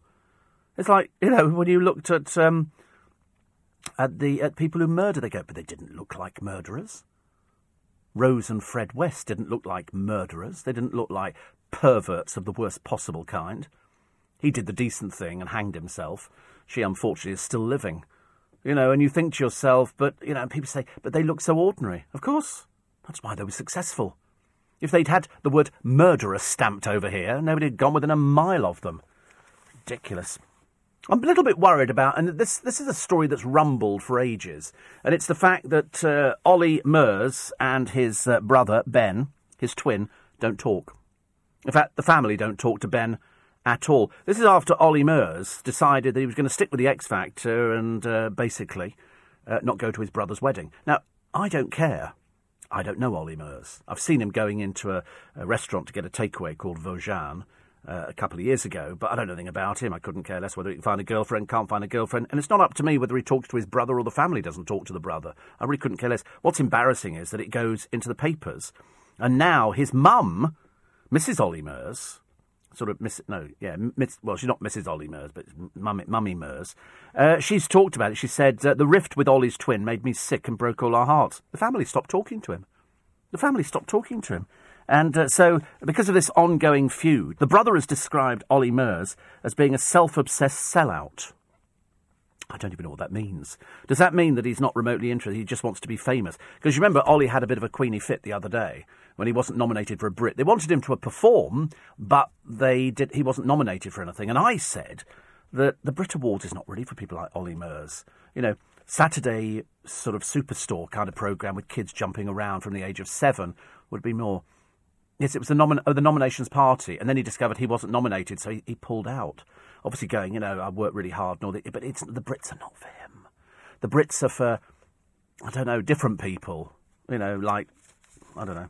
Can't think of anything off the top of my head. Mumford and Sons would be a Brit Award thing. Ollie Murs, they go, no, he, he's more sort of junior showtime, isn't he? Ollie Murs is kind of like little Essex boy who jumps around on stage in tight trousers and sings his little songs. He's not, he's not Brit Award. Yeah, and lost out to Coldplay, that kind of thing. So, so they now talk about the fact that uh, Ben and his wife Amy, who wed in 2009, have not spoken since uh, because Ben and Amy stopped speaking to Ollie and the rest of the family after this bitter spat. Isn't that terrible? Isn't that terrible? I mean, you know, as I say, nothing to do with me. I merely repeat it because it's a whole page in the Mirror today. And it's taken two people to write this story. Why it takes? They must be really simple down at the Mirror. Two people to write this story. Mostly, it's taken up by pictures. But uh, it made me ill, says uh, says Mummy Murs. And he's an adult, and whatever problems he has with with me, the love for your mum should be the same. He added uh, in the joint interview with his mum, What's happened isn't our fault. Ben said our family was torn apart because of X Factor. It was clear that people like Simon Cowell were more important to him than me. Ollie went on to shift the blame to Ben's partner, saying his wedding was his excuse for not having me in his life. He got into a relationship with his now wife, and I don't think she ever liked us as a family. Oh God, it's just rambled on, isn't it? She said this, she said that, and it's it is like children. But as I say, once you go down that route, Ollie and Mummy Murs, of not talking to somebody, you know, it's going to end in tears. It's end in tears already. Made made Mummy Murs sick, and broke all their hearts. That, uh, despite the rift, Ollie insisted in the Sunday Times interview that the door is always open for his twin to make amends. Ben says he wasn't interested in responding to family comment. So you have what they call in the business a stalemate. In other words, it's not changing. They don't want to. Uh, he doesn't want to talk to him. He's not. He lives in Chelmsford. Like Chelmsford a lot. Very nice. Uh, Re Celebrity Big Brother. And uh, Lee says to spice it up, they should put a hamster in there and watch their faces as the programme's eight viewers vote for the hamster, or even better, a leg of lamb. Yes, I mean, I, I think so. I think, to be honest with you, they're all just so rude. It's the language that I'm not, uh, I'm not handling. I mean, I am not really bothered about the bad language. To be honest with you, I just don't want to hear old old slappers on the television coming up with bad. Nicola McLean is just disgusting. And that Jasmine Waltz creature, the sooner we kick her out of the country, the better. Dear me, dreadful. Uh, John says, What would be your choices for a new reality show? Cackling old hags versus hookers from Liverpool? Um, I, don't, I don't know. I don't know. I mean, I just think that we're heading into that, that abyss whereby the more disgusting and the more vile somebody is, and the more drunk they are, the more they want to put them on television programmes. The more cocaine you've shoved up your nose, the more they want to put you on mainstream programmes. And unfortunately, if I was running it, it would be. Compl- I understand how it works. I've said to you before, I quite understand that I've seen something in the paper, and I bet you anything. You know the woman that says she's too beautiful to work and people keep hitting on her? I bet you anything she turns up on this morning. She's got eight children, but she'll have farmed those out to somebody, unless they're all coming down in the charabanc. And that's who they'll be looking for. That would be the sort of guest. Already the researchers are going, she'd be a good guest. Martin Frizzell will be listening to this programme going, too beautiful to work because she gets hit on by all the people. Used to be a pole dancer, if you remember. They axed her benefits, 31 grand. And now she's too stressed to do anything else, so she's gone back on benefits again. So I'm expecting Pip Schofield uh, and Holly Willoughby to say, you know, don't you want to work? You know, find a job where you don't have to worry about people, you know, hitting on you or something like that. I mean, to be honest with you, eight kids, hardly worth bothering, is it really? Don't want to be rude about it, but for goodness sake. But I bet you she would be a, a prime candidate, I think. They're not going to, put this way, they're not going to get Ollie Murs on and his mother because that's a family dispute, and then they'd have to get the brother on and they'd have to sort of share it. They're not going to get uh, the boyfriend of George Michael, uh, Fadi, on. Uh, but apparently, the latest news from Fadi's camp is that George liked uh, snooker games. I was watching snooker yesterday on the television, and it had um, Ronnie O'Sullivan, who was on there. He had a little problem with the past. And at one point, he yawned.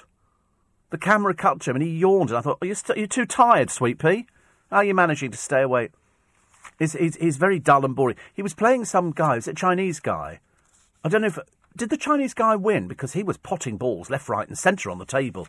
And uh, perhaps that's why poor little Ronnie O'Sullivan uh, yawned, because he obviously realised it. Did he lose? Oh, Ronnie O'Sullivan beats Liang Wenbo. Oh, what a shame. Smug little so and so, isn't he? Ronnie O'Sullivan. Hmm, what was that family business? Hmm, let's have a think about it. What was the father in prison for? Let's have a think about that one too, shall we? Uh, so, Pat Eddery. I did this program. Uh, this uh, this program. I did this. Oh, lovely, a magazine. I love a coloured sup magazine that falls out where you can order something. You know, you have to get a dog, and it makes marks on a rug, and this rug will not let the marks stay there. But I think you have to buy the dog at the same time. I don't know if you get one included in the price of the rug. It's got a picture of a dog on there, so I'm assuming and he's I think he's called Linen, and uh, and then you could obviously get get hold of the dog at the same time. Uh, they would have to say, yeah, exactly. If it said dog not included, because sometimes it says on the on the adverts on the television, it goes, they show you a bed, and then it goes just the frame. You know, why, why are you showing me a whole bed then? You know, I know what a mattress looks like. I'm not stupid. And they go, headboard not included. You think, thank God for that. Thank God. Who has headboards nowadays? Oh, okay. Uh, so Pat Eddery, champion jockey, left his entire estate to the girl he was bonking. He didn't leave anything to the children at all. Uh, his estate was about 1.3 million. By the time you've taken off the thieving government's tax for doing nothing, uh, he got 733,000. And so his partner, Emma, uh, got that. The children, nothing. Miss Owen began working uh, for him in 2009, later moved into his home. Uh, Toby, uh, one of the children said he was disappointed, but says, I haven't really got hard feelings because she was entitled to it as she was with him to the end. Well, there you go. It's the first sensible child we've heard. The first sensible child. Normally they go, we're taking it to court. But uh, no, he said he, he doesn't begrudge it. She was with him at the end, and they weren't. And also, it's somebody's last will and testament, not somebody's last will, let's challenge it. In fact, Katie Hopkins did this the other day she talked about wills, whether or not you've, you've you tell people that they're in a will. I remember a friend of mine saying to me, said, "Don't worry," he said, "You're looked after in my will." We didn't have anything to leave, so it was a bit of a point, a bit like George Best, a bit of a pointless exercise. And I should imagine, you know, there'll be a few other people going. I mean, yeah, put it this way: if God forbid Danniella Westbrook died tomorrow, I shouldn't imagine there'd be a fortune, would there? She doesn't own a property, doesn't have a car, doesn't have anything at all. I've sent a car for her this morning for loose women. You're listening to a podcast from LBC. Morning, everybody. I shouted at a cyclist the other day. I had to. They were cycling uh, around uh, London uh, on my route with no lights on the bike. No lights. No lights front, no lights back. Where are the police? Get these people off the road, crush the bike in front of them, and say, You'll have to blooming well walk now. Ridiculous. I've never seen it. I mean, sometimes you see cars, but that's always driven by stupid people with no lights on at all. You can flash them all you like, and they, uh, they know that they haven't got their lights on unless they're completely off their trolleys. But uh, to see a cyclist with no lights is nothing short of stupid. Mind you, there are the other lights that they've got on bikes now, which practically blind you. It's like laser lights. I mean, what I felt like doing the other... I mean, I shouted at this bloke, I wound the window down. Get some lights, I said to him, you know, quite politely. I didn't actually, I was very rude. He didn't appear to understand, so, uh, so I did it again. Always tell people that. Stupid people. Uh, Steve, is there a good reason the government are not doing anything about this woman coming here and costing us 350 grand? This is the NHS. This is the, um, the, the tourist planes. Somebody gets on the health tourism. What it is, they know that um, you just get on a plane, the other end, and I mean, really, customs should turn this person round and send them straight back again because they go, So, what are you doing here? And they lie. They lie. Then they get in a taxi. They go, take me to the nearest hospital. They go to the hospital, and uh, if they're if they're a deserving case, which ninety percent of them seem to be, they get the treatment for free, over and above anybody else. This woman, two children, and uh, they were ill, so they have a duty of care. That's what we have in this country, a duty of care. So three hundred and fifty thousand quid, and then she disappears back abroad again. No intention of paying it. No intention of paying it. And the NHS does try and bill them, but of course they're whistling in the wind. They had no. They, they couldn't get it from the last woman called Bimbo, who came over here and cost us about two hundred thousand pound. Had her children disappeared back to uh, to Lagos. No chance of paying it. No chance of coming back. They just go and got any money. What are they going to do? Try and pursue something in another country? No. I think what you should do is here. You actually arrive in. It's up to border control and customs, who are totally inept as far as I'm concerned. The amount of you've got Lithuanian thieves who are travelling in here. You've got paedophiles and rapists and con artists who just float over the borders. Seems to be so easy nowadays. But uh, I think if somebody gets here and they look at somebody, they look pregnant, they go, What are you here for? If they go, I'm here to have a, have a baby, you turn them round, they go back on another plane straight away. We don't entertain them. We do not, unless they've got a credit card. Like in America, if you don't have health insurance, you're not getting seen. They're not going to even entertain the idea of, of giving you treatment. You have to go downtown to the cheap places where you queue all day for something. They're not going to be giving it to you free. You need health insurance. Over here, no, come in, come on. So people turn up, they need brain surgery. They need all sorts of things. They can't get it in their own country, but they know damn well you can get it free here. And the government keeps saying, don't they, we're going we're gonna stop it, we're going to cut it back. What have they done? Nothing. Nothing. The people the other day who were in that little village in Essex. You're all out, evacuated. Everybody, come on, out, out. You're going to be out. You're going to be flooded because the Met Office have said so. Come on. They're now asking the question. Flood? What flood? There was no flood. This was Jaywick, the village of Jaywick. Sorry, did we have any? Pro- no, no problems at all. Well, what are we doing here then? Uh, we brought the army. Well, the Met Office said you're going to flood. Met Office have said, come on, come on, everybody out. Come on, out. What floods? There were no floods. After the last time we had flooding in this country, have they built anything? Have they built up dams? Nothing. Not a thing, ladies and gentlemen. Not a thing. Like the other thing as well. You know, you see um, irresponsible dog owners going out, their dog goes to the toilet, they don't do anything. I always shout at them. Oi, excuse me, your dog's just done a toilet over here. Come and get it. Pick it up. What do you mean you haven't got any bags? Well, pick it up in your hands then. It's your dog. Has anybody been prosecuted? Nobody. Not one person has been prosecuted. I saw a minicab driver the other day. I say a minicab, it probably wasn't. I get confused. Minicab. Sorry, there's Uber, which is at that end of the scale, which we don't talk about. And then there's minicabs, and there's private hire, who's got the little green sticker on the back. Green. Mi- minicabs, private hire. And he was driving through, through Twickenham. I looked at it, and the only reason I noticed him, he's sitting there with all the windows done up. He's got a fag on. You illegal? Fags on. Not supposed to have them. If I ever get in a car in the morning and I smell cigarettes, I'm out. I'm out. I don't smoke. I don't want to. And I can always tell if the driver's had a cigarette. And uh, on a few occasions, I've got out. I've said, "Send another car." I'm not getting a car where the driver's been smoking. Uh, somebody says I walked past um, a supermarket in Tottenham Court Road the other day, and a young woman pulled her trousers down to have a wee. Oh, you, I see that. That's quite normal, actually. Isn't that just normal behaviour? You want to come Friday night round uh, round London? You see that all the time here. Men weeing indoor. In fact, there is a little alley just over the road from us, next to a very posh hotel. It's called Wee Alley because that's all it is. People stand there weeing. I don't know why, why the police haven't got them. They could make a fortune on a Saturday night. Plainclothes police officers. Excuse me, what are you doing? I'm having a wee. £100 fine. You could make, I promise you, quite a few thousand quid. Quite a few thousand quid.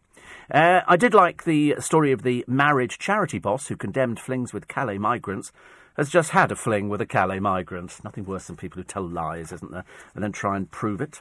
Uh, Kim Kardashian is now telling us that apparently when the robbers uh, took her jewellery, she was naked under her dressing gown. And I couldn't help feeling that we're all naked under our dressing gowns. When you put your dressing gown on, you've generally got no clothes on underneath. Otherwise, you take the dressing gown off and go round waving yourself at your Auntie Enid, who'd be sitting in the sitting room choking on a digestive biscuit. I told you years ago I had that problem when I did have pyjamas, and until I got to about the age of, I think it was about 14, um, the pyjamas had a cord at the front, which you sort of tied up, but they had a fly, but it was an open fly. And I can remember, you know, you, you, when my parents had dinner parties, which they had, uh, you know, fairly frequently, uh, you would go downstairs to say goodnight. It was a bit like the Von Trapp family. We didn't have to stand on the stairs and sing, you know, so long, farewell. We didn't do that in our family. We weren't that stupid. There was only two of us anyway, and I refused to do the girls' voices. So, and I can remember sort of coming downstairs and, and uh, mum and dad would say, oh, uh, Stephen and Andrew have come, come to say goodnight. And I can remember distinctly leaning over my auntie at the time, and my willy fell out into, and she was quite polite about it. She didn't say anything. And I, and my, oh, willy away, willy away. Yeah. Oh, oh, oh, quickly put your willy away. But I mean, that was it. Ever since then, my mother sewed the flies up. It was a lot easier to save the embarrassment. I mean, otherwise, my auntie could have thought it was another teaspoon or something. You know, could have had all sorts of nasty experiences. But uh, but that's the thing. So uh, so pajamas. So they go. So Kim Kardashian, she was wearing a dressing gown and she was naked underneath it, as if it turned it into some sort of sex crime or something. I was naked with a gun to my head gives you a rough idea, dear. They weren't remotely interested in you, were they? They were more interested in the in the jewel. She's naked. Oh God, no, leave it, please. It's Kim Kardashian. Uh, what else do we have here? We had um, here. Oh, some woman. It's another woman here. This is poor old Catherine Dawes. Catherine Dawes, not the brightest penny in the box, and she paid five hundred and fifty pounds for what? A micro pig. Well, as you and I know, they don't really exist. They don't really exist. It looks very sweet, you know, teacup piglets, you know, because they're just a small breed. But unfortunately, this one is now 20 stone. And, uh, and she didn't know. I mean, it's just ridiculous. I don't know why people go mad for this. Certain sorts of people go for this sort of thing, don't they? Oh, look, we've got miniature miniature pussycats or something. They're only two inches big, and it stays that size forever and a day. And so with the micro pigs, they put out pictures of sort of pigs sitting in teacups, and you think it's because it's a piglet. It's sitting in a teacup. There's no such thing. And so gradually, they've all been exposed as being complete and utter idiots for wasting £550 on a piglet. To be honest with you, you'd be better off buying a normal sized one, waiting till it was old enough, and then eating it. Make it much easier. Oh, look, Danielle Lloyd out on the town with a big smile on her face. Obviously not cold where she was, as she's got no, uh, no clothes on at all. She's been targeted by trolls since the former Spurs ace she was married to, Jamie O'Hara, uh, went in but kept up her spirits as she stepped out in style. So decided just to dump the kids at home, did you, dear, while you went off for a jolly with the photographer. Um, of course, you know, as I say, I should imagine all the other people, when you were being racist towards Shilpa Shetty, must have been wanting to troll you as well. What he said on there is nothing particularly interesting, but as I say, it keeps up your sort of low profile, doesn't it? Uh, Chloe Ferry and Jessica Cunningham are locked in a battle to score with Jamie O'Hara. God in heaven, it really is so vile. I mean, that's how disgusting it is. And then poor old Bianca. How much of that hair is hers and how much is not hers? She looks ridiculous. She looks like some cheap drag artist that's wanders in, uh, wandered in from Las Vegas from a show there. And one of the blokes there, I think Jamie went, "Course, she's hot." I thought, and then you look at Danielle Lloyd and you think, obviously your sights are not as high as most people's, but uh, there again, he is a footballer. Oh, sorry, he's an ex-broke footballer, isn't he? Doesn't have any money at all, poor soul. Anyway, uh, Chloe, oh Chloe, oh thank God for that. Chloe Ferry's bisexual. Oh, I was so worried. Thought she might have been something else, but she's uh, she's bisexual. And last night, uh, Bianca and Chloe gave Jamie a makeover. Oh God, honestly, don't you realise? Ja- oh, no, you're too stupid, aren't you? Let's not even bother explaining it to him. They're doing it for publicity. Bianca Gascoigne needs any sort of publicity she can get. She's only the manageress in a strip joint. She's nothing else. That's how bad it is. I used to work, Steve, uh, for a uh, big company at Heathrow. When the transatlantic flights would arrive and all the passengers had disembarked, we'd go to first class, eat the breakfast, which were left over and hadn't been required. They were delicious bacon, sausages, eggs, a nice little perk. One day we were cautioned and threatened with a sack if we did it again. It seemed ridiculous, as they couldn't be used again and were only going to be thrown away.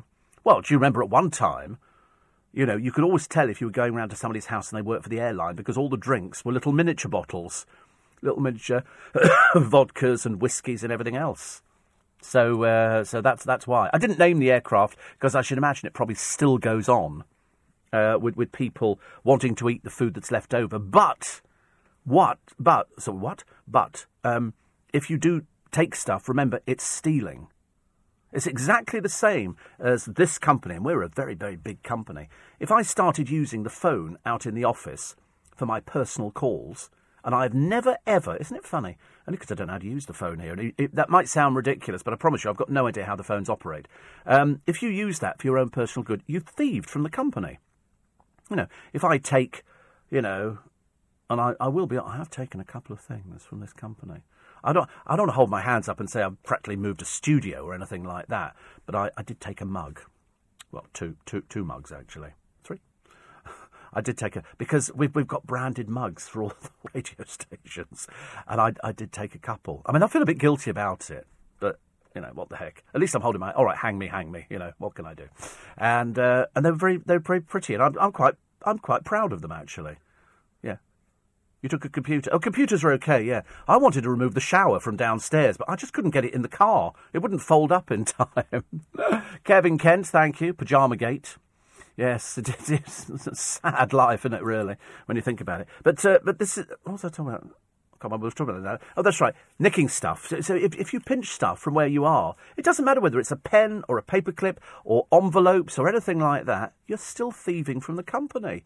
It's like people who sort of write their Christmas cards out and then put them in the in, the post for the company to pay to send your Christmas cards out. What I have done in the past is I've done my Christmas cards, but I put stamps on everything. But then I think, what's the point of putting them here? It's going to take all day for it to get round to the post office. I can walk over the road. There's a post box by the by the bus stop practically, so I do that. Yeah. Oh, really? Oh, I, I, oh yes. That's right. Yes, people use company stationery. I mean, we do have a cupboard full of stationery and things like that. And but I don't. I even buy my little jiffy bags in Poundland. You know, I'm that good. I wouldn't, and I wouldn't dream of using the phone. But as I say, only because I've got no idea. Steve, I turned up in an American hospital, says Kaz, with my five-year-old daughter had a broken leg. They refused to treat her without a credit card or insurance card. Bit extreme, but we need to stop people coming and having treatment for free. Absolutely, absolutely. It's a, listen. If you're well enough to get on a plane and endure the journey, you're well enough to go back. It's as simple as that. But uh, will they do anything? Probably not. Listen, they can't even get rid of the illegal pedicabs. Well, I say illegal. They're not illegal, but they are rip-off merchants. If you choose to get in one and you have an accident, tough luck. Tough luck. You're listening to a podcast from LBC. Morning, everybody. 10 to 6, Nick Ferrari. At 7 o'clock this morning, Theresa May is expected to abandon the single market, customs, union, and European Court of Justice in a speech on Tuesday. Nick be asking, should this be up to Parliament to decide? Conservative MP Dr. Sarah Wollaston says the government's scapegoating GPs for causing pressure on emergency services. Would you be prepared to pay more for a seven day GP service? Um, yeah, I don't mind. Doesn't have a, don't have a problem with things like that. Yes, I mean, I think there should be some sort of service being offered. They manage it in the fire thing. Hospitals manage 24 hours and the police manage 24 hours. So I see no reason why GP. I mean, they're quite clearly not expecting GPs to stay there from sort of six in the morning through till two in the morning. And the doctors say they don't have the resources, so that's probably not going to happen. And 12 of Britain's most dangerous jihadis will be put in isolation units, which will cost the taxpayer a million pounds a year. Is it uh, is it worth it? Seems an awful waste of money, doesn't it? Really, if you're thinking about it, people who sort of subscribe to that kind of thing. I mean, I don't know what you do with them. I think that's the aeroplane job, isn't it? The Steve Allen, take them up in an aeroplane, open the door, push them out over the sea, let them swim. All with Nick Ferrari at breakfast. It's going to be one of those fiery mornings. I can just tell. I can just tell. Uh, I keep telling you there are no mugs anymore. What do I have to do to repeat myself? I've got them. Okay. And um, uh, Steve, my wife and I saw Independence Day 2 last night. Didn't expect much because it had been panned, but it was quite entertaining. Depends how high you set your sights when you actually uh, sort of watch movies. I quite like the first Independence Day, but to be honest with you, I don't quite understand how you can have Independence Day 2. I thought, wasn't everything destroyed in the first one, where he goes, look, they're all lining up and they're doing all this kind of thing, and that's um, and that's exactly what happened. I thought it was very well done. I've got it on Laserdisc. How cool am I, Laserdisc? I ask you honestly. What a flash person I must be. Um, all a bit embarrassing over in uh, Gary's programme, which has lost its shine. Uh, because BBC bosses apparently sent out a, a message branding their own Let It Shine talent series. A rude word for rubbish. Uh, a viewer posted a tweet on Saturday claiming they were switching off Gary Barlow's show and listening to Radio 2. Oh dear, how tediously boring. It says, opted not to subject myself to Let It and tuned in to uh, Liza Tarbuck instead. God. A radio station worker retweeted the message to their 600,000 followers, not realising it was actually slating Let It Shine. Mind you, it's been revealed that um, Harry Neal, one of the auditionees, has got links to Gary's band. Take that. He was in a band called Injustice in 2010, who were pals with Robbie Williams. The, uh, the group was put together by Take That's former producer Ian Levine. And uh, on Saturday, viewers saw the former EastEnders actor reach the second round. It's all just fiddled, these things. It's just, it's, I mean, at the moment, I think four people on this Let It Shine show are in West End shows. They're already working in the West End. What's the point? The answer is you're, you're putting. I mean, who did they have the other day on some programme? Oh, they, it was. Oh, it must have been. Is the voice the one where they have to turn round in the seats? That's right. Very boring. And uh, Tom Jones was on there, but I do like Tom Jones. And I was sort of thinking to myself, it's very interesting. Watch this, pro-. and then they bring on this kid. So first of all, we have the family weeping all over the place. It was sort of, it was, it was a bit tedious. And they bring him on, and he's okay, but he's not, you know, compared to the usual dross they had on there. I suppose he was sort of just sort of on a par with them and just a fraction up. But that, that was about it. I didn't quite, I don't quite get the program. It's the people who've been, and how old are you? Nineteen, and the audition. Ah. Oh, like he's some seven-year-old or something. It was all very tedious, and uh, and they've got people on there who sort of to be your mentor or something like that. I noticed though that uh, Tom Jones didn't push the button; he just turned round at the end. He obviously didn't uh, didn't rate him too much. Uh, Sue says public employers' own tax contributions pay for their own equipment and their bosses' wages. Can they be sacked for taking things without paying? I think anybody can be sacked for taking something. Mean, if, if, if, my company wanted to sue me for taking a telephone or a chair out the studio or something like that, which of course would be stupid, wouldn't it? But that, it is thieving. It is thieving. There are certain things that you don't. So when I moved into this building, I brought over all my mugs, which were Steve Allen mugs which were I think Steve Allen, the Bitches Back Tour, 2007. And I had a couple of boxes I brought over.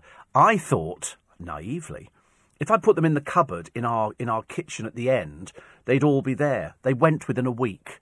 Less than a week, and every single mug vanished. Because I tend to forget that if you've got mugs here, and I'm using a mug at the moment, and I put it outside, the cleaner will move it, but not to the kitchen where I got it from. It'll go back to another kitchen. And so, consequently, there are loads of global mugs and everything else like that. But my Steve Allen mugs, which, which the, I mean, the company paid for them. Don't get me wrong, I didn't pay for. them. We sold them at the uh, at the shows. Uh, they all vanished. So somewhere in this building, somebody has got Steve Allen Bitches Back 2007 tour mugs. Because I've only got one out of all of them. Out of all of them. And Miss, Mr. M's team's mugs are everywhere, mainly my kitchen. I um, so no, I haven't. I do have a couple from radio stations here, though, only because they look so nice, and it's sort of it's a compliment. I always think I'm sort of doing people a favour by going, you know. But I know now, I'm but there'll be an email. I can tell you, you will not take mugs home. but I I couldn't help it. They are chipped. I didn't take a new one home. It was a second-hand one. uh, Steve, why don't they just charge the people who want to go on a Saturday or Sunday to see the doctor? That way we don't all get charged. Only those who want to use the service, maybe 20 quid a visit. Well, you can go and see a doctor privately and pay for it if you want. I don't see why you should have to pay to go and see NHS. I mean, I've paid into the NHS for donkey's years. And I've never really taken advantage of it. Admittedly, now, of course, I get all my medication for free. And I don't, I don't know what it costs. I really wouldn't have the faintest idea how much insulin costs. I wouldn't have the faintest idea how much, you know, Sharpies cost. I wouldn't know how much all my other medication, the metformin and all the other tablets I take. I wouldn't know. I really would not know. Uh, but I think I've paid into it for years. But uh, I told you before, I have got friends of mine who are deeply upset that uh, that I don't pay for it. Richard says tonight, E4, not C4, 7.30, new series of coach trip. Yes, Brendan out again with a few uh, people on benefits. Sorry, uh, people who aren't working at the moment. Sorry. Because uh, I'm sure some of them would not be on benefits. But probably many of them are, I should imagine. And there's a little girl who's battling Alzheimer's. I say little girl, she's five.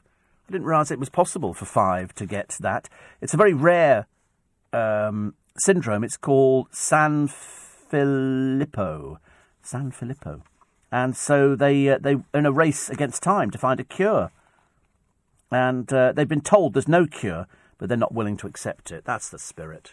Remember that little boy who was terminally ill? They used him to go out and and front. Uh, he, he was the mascot at a match the other day, Bradley, little Bradley, and he went out there, and the parents have said it's it's terminal. You know, they they they've accepted that. How you ever accept that fact, God alone knows. And in the case of these these parents here, they've set up a charity to help in a bid to find a treatment. She's only five only five, and uh, she says, uh, and, uh, and husband says, we were told there's no cure, but we're not willing to accept it. Good for you. Good for you. You, you go for it. But uh, Bradley Lowery from Blackhall Colliery near Hartlepool was cheered as he was carried onto the pitch, and uh, he appeared as an Everton mascot. So his his mother has confirmed he will lose his fight. He's been diagnosed with this neuroblastoma and uh, all three options presented by consultant won't won't cure. And they've raised about seven hundred thousand pounds to fund treatment. Everton pledged twenty thousand. Sorry, 200,000, good God, to the cause in September when Bradley was mascot for Sunderland's home fixture with the with the Toffees. The Toffees. I've forgotten that was their, their nickname. At the Stadium of Light. It's awful, isn't it, really? Just a little boy. Just a little boy. Look, bless his heart. He probably doesn't know. He probably doesn't know. And, uh, and best doesn't know. I think best he doesn't know, but uh, his his mother said no, it is it is terminal. So uh, fans up and down the country have uh, have sent him thousands of Christmas cards. But his appearance at Goodison Park was much anticipated, with travelling City fans holding aloft a banner stating, "Cancer has no colours." One Bradley Lowery. That's sweet. That's sweet. I always get so depressed when I read stories about terminally ill children because you do question, don't you, your own faith and whether or not there is actually a God and if he's actually doing anything. Oh, look, Scarlett Moffatt. Dull. Very boring. She turned up on Saturday Kitchen or whatever it was, Sunday Kitchen. God, she contributed zero. Absolute zero. But anyway, she has got a DVD out, and she'll help you go thin again. Well, no, it won't. Coming up shortly, the news at. Uh, and I got overexcited then. The news at six o'clock. The Queen is dazzling out in the rain. She looks fantastic, seriously. I mean, there is no denying this woman has not you know, adhered to everything. She's put everything. She's seeing all the people that she grew up with dying around her, and still, still she goes out there and still smiles. The killer freed after two years of a 20-year prison term. The mother who flew in to give birth to twins cost you 350,000 quid. Dear Lord. How many people didn't get their surgery because of that person? Victoria Beckham goes out in flared trousers in winter. So dated, dear, so dated. Uh, and the boss can spy on you 24 7. Whoopee! Can't wait for that bit. And a cure for the curse of wrinkly knees. All of that and more with Steve Allen this morning. You're listening to a podcast from LBC. Morning, everybody. Monday, the 16th of January. Do you know it's Blue Monday today? Were you aware it was Blue Monday? Apparently, this is the most miserable day of the year. I've got no, I couldn't understand. Blue Monday. Miserable day of the year today because it's so long since you've been paid. Oh, grow up, get over yourselves. Goodness sake. I did warn you at the beginning of December. I did say you get paid before Christmas. Oh, most of you would have done. And then you've got to survive to the end of the month, and you know what happens at the end of this month, don't you? Your bills arrive in. Not only your normal household bills, but then those credit card bills will start coming in, and you suddenly look at it and go, Who spent that much? That's what people do. And then, of course, if you're self employed, you've got your tax to pay. Tax shouldn't be taxing. You should know already exactly how much money you have to pay over to the inland revenue, and uh, and hopefully you've saved the money up. Although by the time you've probably seen the uh, the bills come in for the credit cards, you might, be thinking differently about things. And uh, it's always the same people, isn't it? They they have this uh, program. It's called In Therapy. It's for people who can't look after themselves, and they put various people in there who sort of just basically can't cope with, with anything life throws at them. They're sort of life's me, me, me's. You know, they're more than happy to milk the uh, the fire of publicity. But when it comes to sorting out their own life, they uh, they can't do it at all. So the latest one you've got now, somebody who's agreed to open up about their demons, is the dreary Marnie Simpson. It's always it's always the people that you really couldn't care less about whether they've got demons or not. It's a dreary little program. I'm really not remotely interested in sort of any of these people in their desperate attempt to try and grab some publicity will sit there and spin you any old hogwash. And we sit there and uh, and listen to it, don't we? I don't know why. I don't. I just sit there and they show you the clips to prove that they really are mad as fruitcakes. And I just think it's just the way television's going, isn't it? Cheap, tacky, tawdry. That's it. Apparently, Nadiya Hussain's expressed an interest in doing Strictly. Whether she gets to do it, I've uh, I've got no idea. Uh, the main story, though, on a lot of the papers is uh, every family's got one, as Kate Middleton can testify. This time, it's uh, it's a member of Meghan Markle's family, her half brother Thomas, re- arrested on gun charges. Fantastic. How many more in the family are we going to find? This surely must derail the Harry romance. He he drinks this bloke and he held a gun to his girlfriend stroke wife's head or whatever, whatever it was.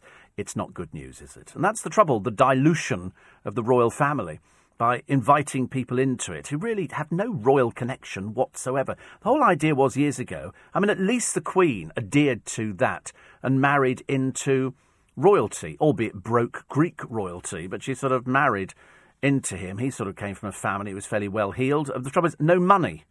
But it didn't make any difference because he's had everything he's ever wanted. I should imagine if he wants peanut butter on toast for breakfast this morning, the Duke of Edinburgh will get peanut butter on toast this morning. Over in Meghan Markle, they say her gun toting brother won't derail the Harry romance. I think Buckingham Palace might have probably different things to uh, to say about that one. Uh, and as the NHS implodes, the fat cats cash in, and uh, also a Nigerian woman racking up a huge uh, bill on the NHS uh, wards. There was one here in 2011. She cost the NHS 145 grand. And um, she's since returned to Lagos, where she's a makeup artist. She drives a £17,000 car, and her children attend an expensive private school. But um, she says, I've never received my bill. In 2015, she said that. She said, I've never been sent a bill. She said, if I had, I would pay it. Well, there you go. There's the offer. Get the bill in. I don't know why the NHS is so lax on this kind of thing. I'm sure that uh, Nick will be having something to say on that a little bit later on. BT cracking down on nuisance calls. I said before, just get an answer phone. And if you, most people have phones now, don't they? Which is, it displays the number of the person who is calling you. So if you look at it and you don't recognise, don't answer it. If, if it's somebody who knows you, they'll leave a message. If not, don't bother with it. Don't worry about who it is. Uh, wealthy Chinese and Russian couples are behind a surge in demand for a replica Princess Diana's sapphire and diamond engagement ring. uh, Garrard's, who says that there has been a significant uplift in recent months. The Diana ring, they say here, is our most popular piece of jewellery. In one week alone in December, we had three orders for them and had to work flat out to make them in time for Christmas. In today's money, it would cost around £108,000. Uh, Garrards have said they will not make an exact replica because the original is treated strictly as a one off. But uh, they do make a similar version, the most basic of which is five grand. That's quite nice, isn't it? I always thought it was quite a nice ring anyway. I never had a problem with it. I, I always liked the, uh, the ring was wonderful. But I do like the story of David Wilkie. Uh, David Wilkie is an Olympic champion and in his heyday was Britain's finest swimmer. He won gold in the 76 Montreal Games and he was swimming at his local pool. Okay, his local pool. This is an international swimmer. Okay, and um, he was swimming too fast, and so the lifeguard, Nick, Nick, Nick, Nick, he was out there straight away. He told him that another swimmer had complained about being bumped into as they swam in adjoining lanes. Uh, Wilkie had been using the fast middle lane of the five in the 25 metre pool at the Royal Berkshire Virgin Active Club in Brackpool. The complaint has echoes of the incident when Stirling Moss, one of the country's most recognisable sporting heroes, was stopped for speeding by a policeman who said, Who do you think you are, Stirling Moss? Which, of course, he was. Speaking at his Surrey mansion, Wilkie says, I was just swimming a normal, and uh, the lifeguard came up to me and said, I think you banged into somebody. And I said, It's the fast lane, you know. This is rubbish. I think it's an overzealous lifeguard. Asked whether the pool attendant knew he was an Olympic champion. Wilkie said, Probably not. Oh, you can't expect a life. I mean, seriously, lifeguards. I shouldn't imagine they could probably add up. They just sit there, don't they, staring with a whistle in their mouth. But uh, anyway, a Virgin Active spokesman says, We take all customers' complaints seriously. We're sorry to hear that an ex member feels something is unresolved and will be in touch to find out more. You better. You better. He's an Olympic champion. Dear Lord above. But anyway, and uh, we'll wait and find out. We'll wait and find out. It's ridiculous. He's got two adult children and um, he now swims at the Macdonald, I think, Berystede Hotel and Spa in Sunninghill. But uh, Virgin Active, you better pull your fingers out on that one. Either change the lifeguard. I mean, David Wilkie, hello. Goodness sake, see what do you have to do in this country to show? I mean, you don't expect people to know who everybody is. He might not recognise David Wilkie. He might be too young. I should imagine he probably is too young. US owners of Cadbury have broken their promise to keep production of dairy milk chocolate bars at the firm's Bournville base, but they now make them in Poland. Uh, Mondelez International took over the British brand in a buyout in 2010, closing a factory in Bristol at a cost of 400 jobs.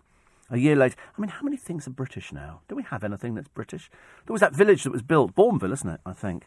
But uh, anyway, all of these now are made in Poland. That's the Dairy Milk, Dairy Milk Fruit and Nut, Dairy Milk Marvellous Creations, and Dairy Milk Tiffin limited edition bars. They have the factory code and the factory code is uh, OWR. So if you have a look on the back of a bar of chocolate, if you've got some dairy milk, um, there is the black and white, black or white area on the back of the wrapper with the best before date. The factory code is underneath. For example, OWR 0763751. The code starting OWR means that it was made in uh, Wrocław in Poland. OSK stands for Skarbimierz in Poland and OBO indicates Bournville. OWR codes are followed by Made in EU. So, I mean, as if you're really going to be bothered about it. I don't know why I mentioned that actually too, because you'll now be checking your bars of chocolate to see where it's made. So the one you're looking for is OWR, which means Poland. OSK is Poland, and OBO is Bournville over here. Okay. Always interesting, isn't it? Uh, are you worried about the the boss spying on you 24 7? No, bring it on. Bring it on. I have no problem if my boss wants to sort of access cameras in my flat or something like that. I shall purposely walk around with my famous pyjamas on. But of course, I don't have any pyjamas, so he's in for a bit of an eyeful, I should imagine. What a funny thing to do. What they're thinking about is fitting workers with electronic trackers. Oh, I'm not sure about that. You could track somebody on a telephone, though, can't you? But uh, these ones apparently have got a, a microphone for a real time voice analysis. Do you remember years ago, uh, companies used to get people to apply for a job in their own handwriting, and then they would bring in a graphologist who would tell them exactly what that person was like and whether or not they were the right person for the job. You were, you were basically judged on your handwriting. So I started doing block capitals. In fact, my, my goddaughter the other day asked me why I write uh, with a Sharpie. Because I do use Sharpies a lot for writing. And I said, I don't know why. I said, I've just always used a Sharpie for writing. I've got a cover that goes over my, my Sharpie. So it makes it look very posh. I gave one to, uh, to Daniel Radcliffe he took it. It's my claim to fame. And yes, na- name dropping there, as I was saying only to Jesus the other day, as we were having in one of our private conversations. But um, yes, floods? What floods? Uh, that is the story in the paper. The family's fury at the evacuation order over the storm surge that never happened. It's a, it's a case of, you know, it's going to happen. Quit out. Come on. Out. It's not going to happen. Out. Nobody took a blind bit of notice. But anyway, they were evacuated. Thousands were warned of the perilous combination, but uh, they couldn't get it right. The Environment Agency said it had correctly predicted high tides, uh, but they'd not peaked at the same time. It's always an excuse, isn't there? Wrong snow, wrong leaves, wrong rain, wrong drivers, wrong idiots running companies. Uh, Essex's Deputy Chief Constable Matthew Horne said the evacuation plan was the right thing to do and insisted the decision was based on science and expert advice. And you know how wrong they get it most of the time. Um, the Sandwich Girl is in every newspaper at the moment. She's making no comment, and neither are EasyJet. And the reason would be that they've offered her a deal. And they've said, we're going to give you however much money it is. I don't know, I, I could guess at, say, 10,000 quid, but you get the money on the proviso, you say nothing. That's, that's how it works. And so if, if they pay somebody off, uh, that's why both of them say we have no no comment to make because that would be the terms of it. If she then said they gave me fifteen thousand quid or something like that, not to pursue it any further, uh, then that would be different. Then it would be a, a court case back on again. Renewson's call says Angie. I put a message on my answer phone. I no longer answer incoming calls. Please leave a short, short message and I'll either get back to you. Uh, if necessary. Hope that could be helpful. Yeah, I still tend to find just leaving it. They won't leave messages. They do not leave messages. You're listening to a podcast from LBC. Morning, everybody. There's a story uh, which is in the papers. It emanates from a book which is uh, which is coming out. Uh, the book is by an impresario, and uh, this is a guy called Mr. Luft. Uh, the book is called Judy and I: My Life with Judy Garland, edited by Randy Schmidt, published by Chicago Review Press. And what it says is that Judy Garland's, we, we, all knew about Judy Garland's chronic drug addiction, but it caused her to slash her throat. According to a memoir by Sid Luft, who was the third of her five husbands, Judy Garland died at home in London uh, in 1969. She was 47, which was very young indeed. She had no money. She died absolutely brassic. In fact, she was so brassic that uh, Frank Sinatra paid for her funeral. But uh, Mr. Luft was married to her from 1952 to 65 and wrote about her drug abuse and depression. In one part of the book, he tells how she once walked towards him with outstretched arms and slashed wrists. In another, he described the flow of blood after she slashed her throat with a razor. The doctors saved her life. I mean, she was an absolute addict. Her drug addiction left her screaming into the pillow for hours on end. He would have to stand over at night to make sure she didn't wake up and take pills that she'd secreted elsewhere. He blamed her addiction on the studio bosses who gave slimming and sleeping pills to child stars, such as his former wife, who found fame at 17 when she was cast as Dorothy. She had two children with Mr. Luft, Lorna and Joey, both actors, Liza Minnelli also her daughter. It's an interesting book, isn't it? But uh, I'm not at all surprised. In the early days, the studios couldn't afford to close down. If the star was having a tantrum or the star wanted drugs, the star got drugs. They would, they would hand them out like sweeties to keep somebody going. And in the case of Judy Garland, there was a very good book written about uh, some many, many years ago because I talked to the author of it. I can't remember his name at the moment. He's not with us anymore. And he talked about the fact that they would literally pump her full of drugs to keep her going because they couldn't afford to close the studio. If you've got 3,000 people working in a studio and she goes, I'm not going on, I'm not going on. It's a bit like A Star is Born. Watch it and you'll see what the real Judy Garland was probably like.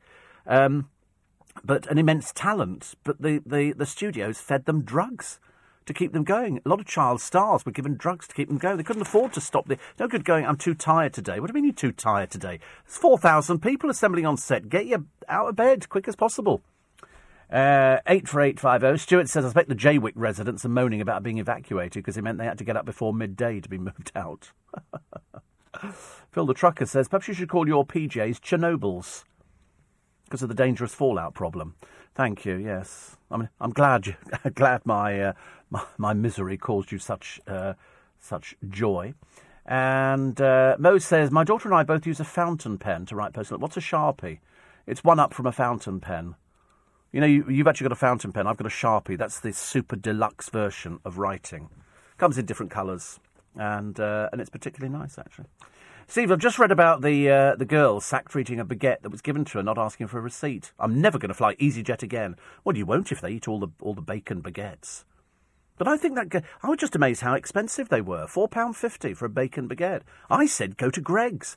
They do a really nice soft bap with butter on, and you can have and for no extra charge you can have ketchup or brown sauce, and it's got two little sausages in it and some bacon. It's delicious, and that's only one ninety nine. I suggest really EasyJet, go go to Greggs, get them made by Greggs, or just put a Greggs on board an EasyJet flight. I wouldn't actually not fly EasyJet because she was sacked from eating a baguette. Listen, she's been paid off. She's been paid off. She's fairly happy now, I should imagine. Uh, we went to see La La Land, says Nigel, the other day. Do go and see it. It's an old-fashioned boy meets girl, Californian sunshine sort of a film. Oh right, okay. Sounds dull already. No, everybody's told me it's good.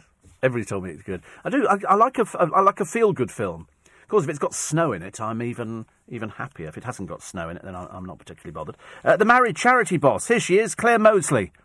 She's in the paper. She had a, a year long affair with a Calais refugee after she promoted a no sex with migrants policy. Oh dear. She's a bit odd, isn't she? Anyway, she left her husband, uh, Benjamin, and a £700,000 five bedroom house in Merseyside to set up a charity called Care for Calais, and by God, she did. The former accountant with Ernst & Young told how her decision was hard on her spouse in an article written after she'd been in Calais for four months. But according to volunteers at the camp, her visits back home became more sporadic after starting the affair with Mr. Bajar, a Tunisian, Mohammed Bajar. Uh, Mrs. Moseley, named as one of six women who made 2015, was said to have moved into a flat in Calais with a Tunisian who worked as her bodyguard and translator. I mean, that's taking it a bit too far, isn't it, love? Really, Clare? I mean, honestly, these sort of people who sort of come up with all these sort of things. Last night, Mrs. Moseley refused to comment and said all questions should be directed to the charity's press office. No, they're asking you, love. Can't you speak? Come on, speak. Speak. Not difficult, is it really? I suppose it is for her because they've sort of caught her out. A bit like Janet Street Porter, the hypocrite. Actually, luckily, we haven't seen her for ages on Loose Women. A blessing in disguise, as far as I'm concerned. Way too old to be doing the programme. The, the bit about your knees, incidentally, you know, where you've got wrinkly knees. I personally have never actually looked at my knees, but it's in, um, I think it's in the Mail today, wrinkly knees. And, um, or of course, could, could, could be another one of the papers. And there's also a new Scandinavian happiness fad. And uh, it's, it's cake. I think apparently cake makes you happy. Certainly does. I'm not a big cake eater. If I'm going to have anything, I would quite like what would I quite, if I was given it? I quite like fruitcake, but I'm not big on, I can't do marzipan or icing, but I do like a fruitcake. Or failing that, um, I used to like coffee sponge, but I don't like that anymore now. Just a Victorian sandwich is quite nice, as long as it's very light. Oh, I'll oh and I'll tell you the one I do like lemon drizzle. Love a lemon drizzle cake with proper proper lemons on the top, not sort of fake lemon. Proper good good stuff. Uh, so if if you want to be happy, uh, what you have to do is you have to be more eco-friendly. How boring. How boring. Uh, buy fewer clothes. Well, there you go. James O'Brien must be the happiest person in this building, I should imagine. Uh, leave work at 5 pm. That'll be useful if you start work at 6. uh, eat in season. Swedish people apparently are, are, very conscious of eating food in season. See, we don't, do we? We eat food any time we like because we can get it. Certain parts of the world you can't get things because they're they're they're out of season, so they eat in season. And we go, I'll have strawberries. And somebody, somebody would go in Sweden, well, it's not strawberry season. They go, well, you can get them in England. So that's what we do now, isn't it?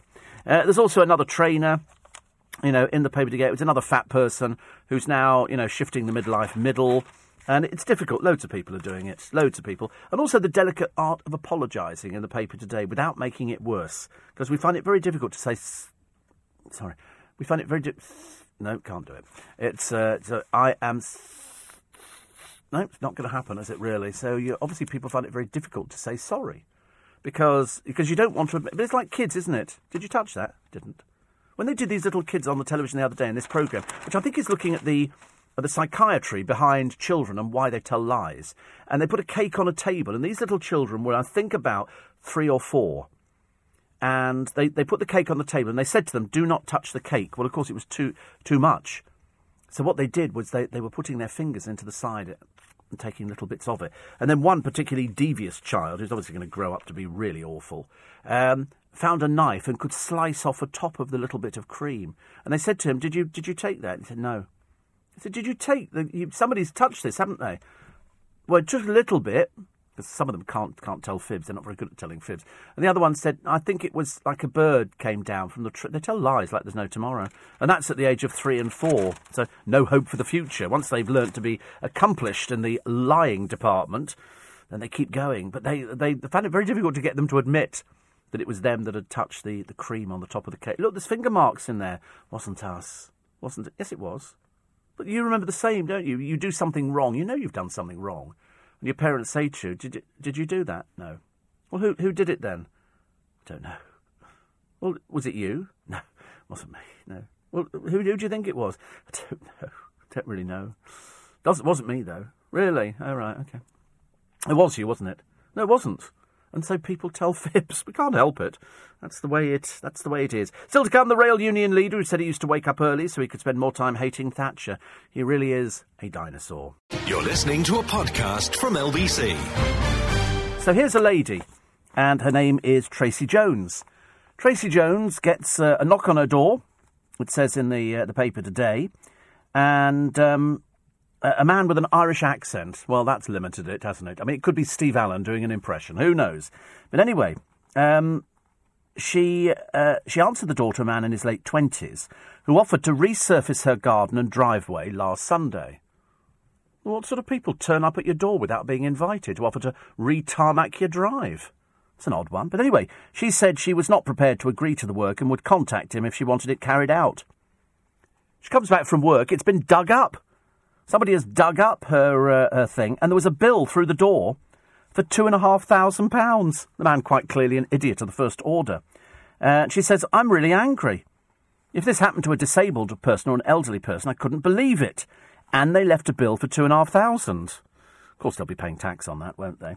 Uh, anyway, she says, I made it absolutely clear to this lad who knocked on the door that I was not able to agree to the work. When I rang him to ask what on earth they were playing at, he claimed it was a misunderstanding. I will not be paying them. The company, a spokesman for the company responsible, who are they? I don't think they actually have a name, do they? Says it was just a misunderstanding. I thought I had permission to carry out the work. That's why we did it. Well, you haven't carried out the work. You just dug a garden up, fool. Two and a half thousand quid? Pfft, on your bike. Go whistle. Tracy's informed trading standards and Wolverhampton City Council are now warning people to be on their guard. Labour councillor Steve Evans says it's frankly outrageous that somebody will come to your property uninvited. What sort of people do that? What sort of person would come to your property uninvited and have the barefaced cheek to dig up your driveway and then hand you a bill for thousands of pounds? Don't fall for it, boys and girls. Anybody turns up, I couldn't care less who they are, offering to, to do your drive, no thank you. You go on recommendations, much better. Uh, apparently, Marilyn says Patisserie Valerie do toasted cheese and tomato. No, they don't. No, they don't. I've been to Patisserie Valerie. They don't. I've never seen a toasted cheese and tomato on sale in my life. Jack from Coach Trip wants to know what date Trump is crowned president. Crowned president. It's not a tiara he's putting on, you know. And it's Friday, by the way, which will be carried uh, live on LBC. Ian, is Iain Dale there in Washington? I think Katie Hopkins is there in Washington. Nigel Farage. Good God, honestly, they're all there. No, no Steve Allen, I've noticed. Have you noticed that? No Steve Allen. Katie Hopkins. She was telling us the other day, she said, I'm going to be out there. And I'm thinking they'll have to evacuate. And um, and then Iain Dale's going to be out there. And, uh, and Nigel Farage is going to be there. Well, he would be, wouldn't he? He's, he's probably going to be serving tea and cakes at, uh, at Old Trump's do. But no, it's, it's, uh, it's Friday. And, uh, and so it'll be quite nice, actually. I mean, what, what the crown's going to look like, I've got no idea. Slightly disturbing. Uh, Steve, being a lifeguard must be like watching tennis, but very slowly, says Ted. Yes, I think so. Isn't tennis the most boring thing under the sun? I know Andrew Carlson would obviously disagree with me. But, uh, you know, I'm more than, I mean, I just, I can't understand what people get. Mind you, see, I'm the sort of person who can't get excited about football, snooker. I mean, I did manage 10 minutes of snooker the other day, and in the end, I thought, get a life, Steve. Please get a life. It's just ridiculous. Watching snooker. on the television. Two men bent over a table. It's very gay, isn't it? And, uh, and knocking balls in pockets. Hello? Don't make me say it. Not this morning, please. Because it's Monday. It's Blue Monday. Blue Monday. Blue Monday means that it's apparently the traditionally worst Monday. You feel very depressed. I don't know why. Is it the day that the bills start arriving? I don't know. I haven't had any bills yet, but I'm sure I will. I'm sure I know I've got a tax bill coming in. Uh, the BBC will follow up the success of The Night Manager by adopting another of John le Carré's novels. Uh, that's very exciting. Uh, Olly Murs's mum. That even makes the son, actually. Olly Murs's mum and this feud with his twin. Uh, plus Meghan's half brother, uh, who likes dressing up as a woman and uh, has been charged.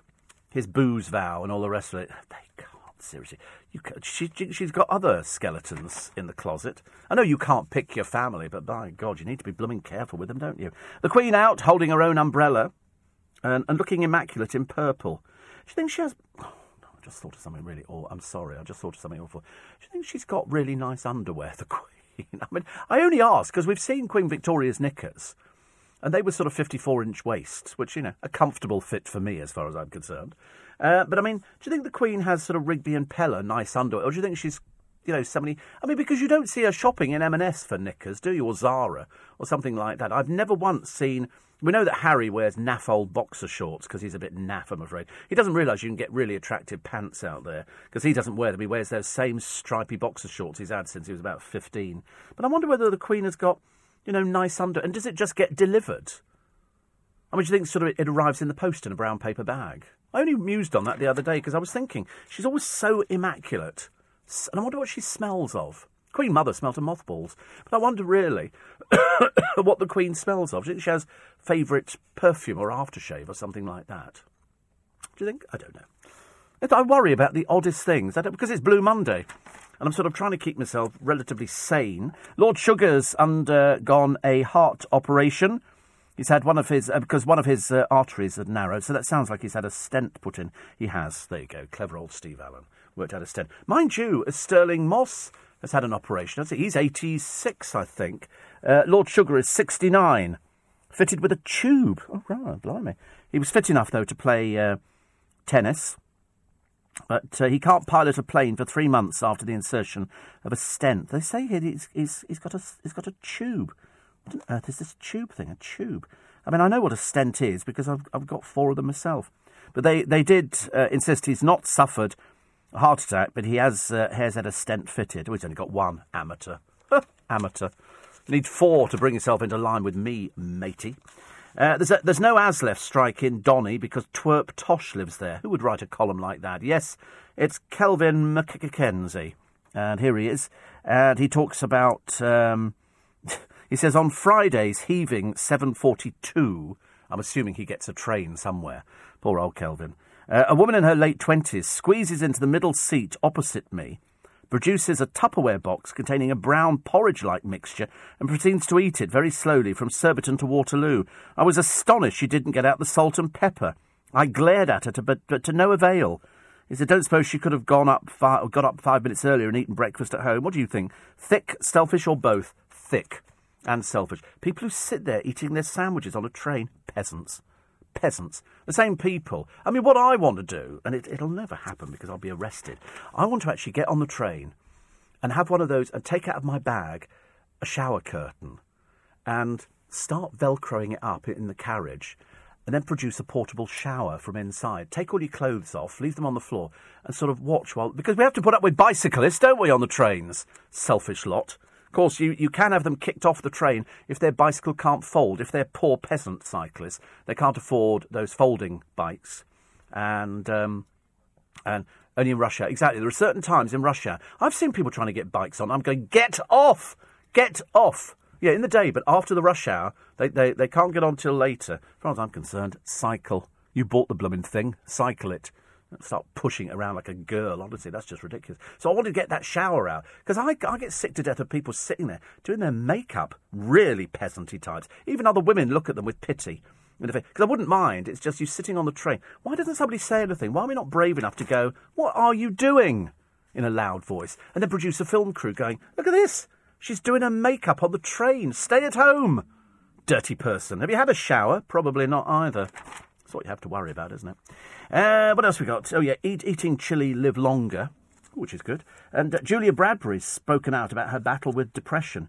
I love Julia Bradbury. I said yesterday, I think she's fab. She did a very good Come Dine With Me with Biggins and uh, a bloke called Philip, somebody from Brookside, and Edwina Currie, I think. And uh, which that was the one that Biggins won. It was really super. But anyway, she's uh, she's had she's had struggling, but she saw a psychologist and he was really good. The counselling got me back on track. So she hosts TV's Best Walks. I was, isn't it funny? You can't tell, can you? If somebody says they've got depression. Denise Welch was on the television earlier on talking about. It's obviously in the news today. Depression. There must be some. Oh, because it, oh, it's Blue Monday.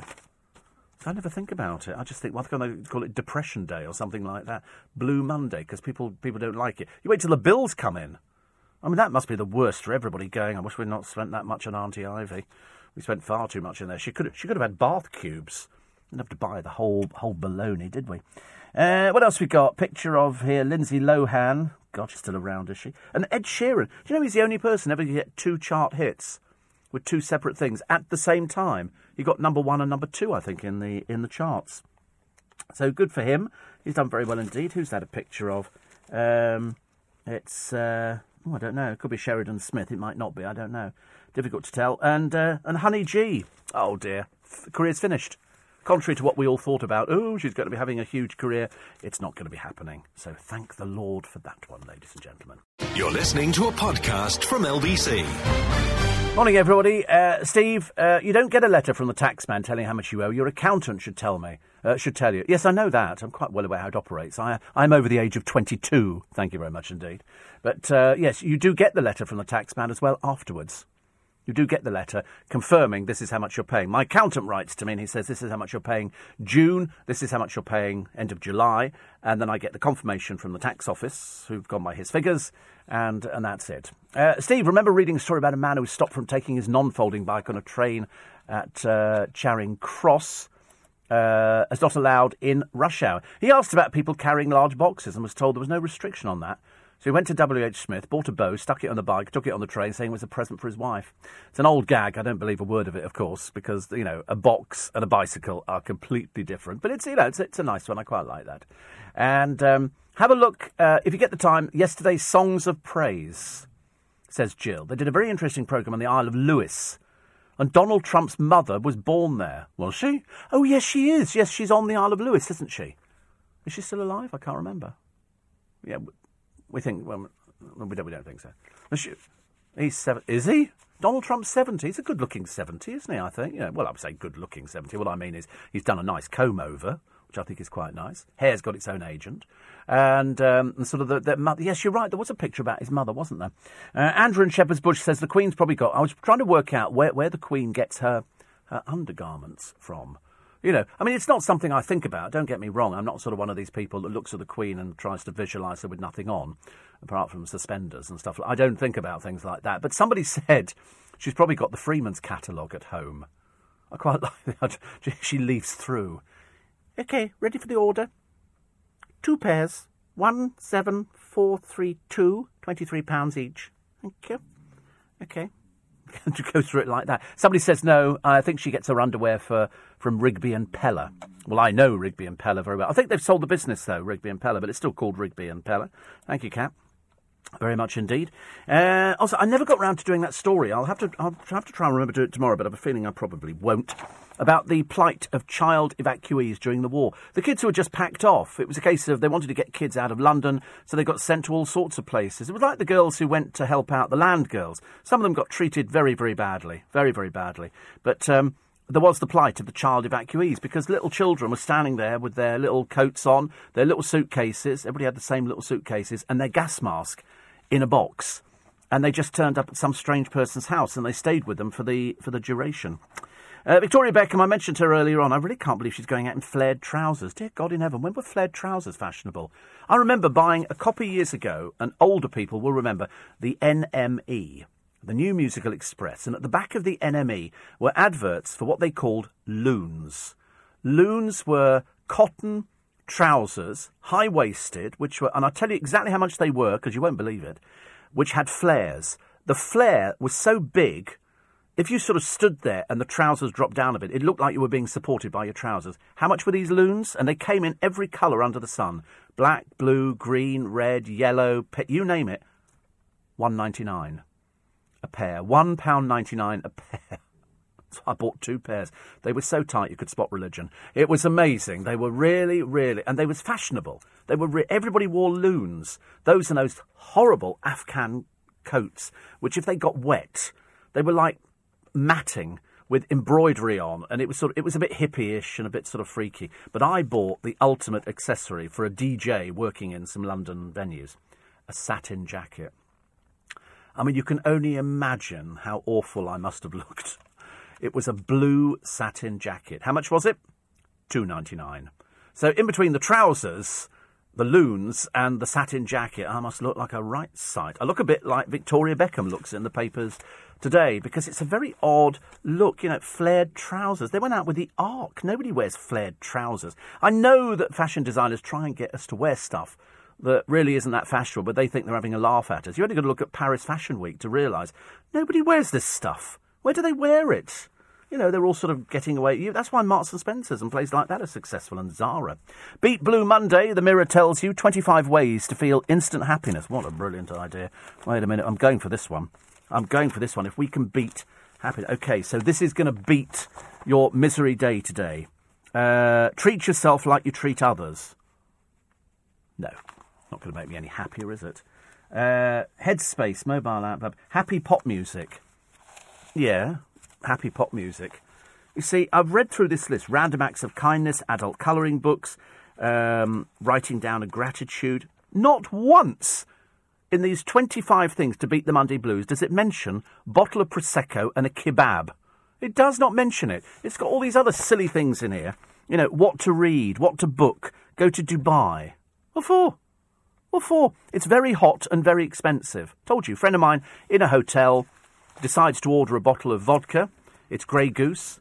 £380 he pays for a bottle of, uh, of vodka. The buffet in the hotel was 500 quid for New Year's Eve. 500, I mean, dear God in heaven. What sort of people are going there? It's terribly, terribly expensive. So, not for, and also, if I want to go somewhere hot, I'm going to go somewhere hot that's kind of not so expensive. And there must be loads of other places you can go to. Dubai is just full of awful people. I don't want to go to, well, apart from a friend of mine who's got uh, an estate agency out there. Uh, thumbs up for May's EU exit plan, said Express. Hale and hearty again, our smiling queen braves the pouring weather. There's no doubting this woman's uh, stamina. I mean, it really is phenomenal. Meghan's brother on gun charge, half brother. Palace alarm at gun charge for brother of Harry's girl. Can only get worse. There may be trouble ahead. Uh, here's Myleene Klass. Oh, she's on holiday again. Oh, how lovely. Well done, Myleene. And uh, with a photographer. So she's standing in the sea, posing in one of her bikinis. She was enjoying a break. How many breaks does she get? I've got to check her contract because she works here. And I've not seen her in this building for ages and ages. I mean, I'm assuming she's on holiday every other week. She must be. She lives on holiday. I mean, she must. I mean, you know, I don't. I'm not a holiday person. I find that I find them a bit tedious and boring because I don't know what to do on holiday. I don't do the sightseeing. I can't lie by a pool. I just want to eat. In which case, I might as well stay here. I can eat here, can't I? And if you want sort of some sunshine, well, you get a little bit here. This week, they said today. Don't believe them. They've said it's going to be as hot as Barcelona. I mean, why would it want to be? I've been to Barcelona. Boring, boring, boring. It's got a football team in a stadium, and they do tours of a stadium. It's really dull. I was the only one. I, I just went and had a cup of coffee. Everybody else toddled off. They go, "Oh, we're going to the stadium to see the Barca." What for? What for? You've seen grass before, surrounded by seats. It's sort of like Wimbledon, only a little bit bigger, and they play football, and that was about it. I was bored witless over there. I can't tell you. Uh, so the BT story in all the papers cracking down on the nuisance calls. I've said before, get an answer phone, or failing that, don't answer the phone. If you don't know the number, don't answer it, unless you're really desperate for some sort of company, in which case you might as well. Uh, the killer freed after two years of a 20 year prison term. Sounds slightly disturbing, doesn't it? Uh, pet cruelty deserves tougher penalties because there's no doubt about it, contrary to what we were years ago, which was a nation of animal lovers, now we appear not to be. Every year, Battersea Cat and Dogs Home have to look after more abandoned puppies because, and the last time I went there, which must have been two or three years ago, we did a feature on it and we took photographs. 90% of the dogs abandoned staffs. 90% of the dogs in there, every time we went past, you know, they're sort of sitting there looking forlornly up desperate, you know, desperate to try and make themselves look attractive, so somebody will take them home. But it was staffies. They had more staffies than any other dogs because people wanted a staffy because they thought it made them look hard. But of course, the dogs just end up being miserable, sitting there desperately trying to, you know, be adopted, and some of them don't get adopted. And if they discover that they have a bit of a trait, then and they do put them through various psychological tests to discover if they can be helped. If they can't, then they have to go to SLEEP. I only say that in case they're listening and they cat and dogs home at the moment. But uh, they do try and home as much as they as much as they can. But it must be so difficult. Stop buying dogs. Make it easier. Uh, so Gary's lost his shine. The Brits uh, who don't eat breakfast anymore because apparently we do not have the time. We're too busy. To act, we're never too busy to have breakfast. Never too busy to have breakfast. I could eat breakfast now. Seriously, at this precise minute. If it arrived, the door opened and somebody presented me, I'd eat it. Never too busy. I'd do it in between the programme. Four in ten pregnant mothers are boozers over here. Over in Ireland, it's six in ten. Six in ten people who booze are mothers. And you're always told, aren't you, not to booze. Daily Mail front page. Meghan's family defend gun charged brother. Not too sure how you can, but uh, they seem to have made an attempt. And the health tourist, £350,000 bill, and you paid.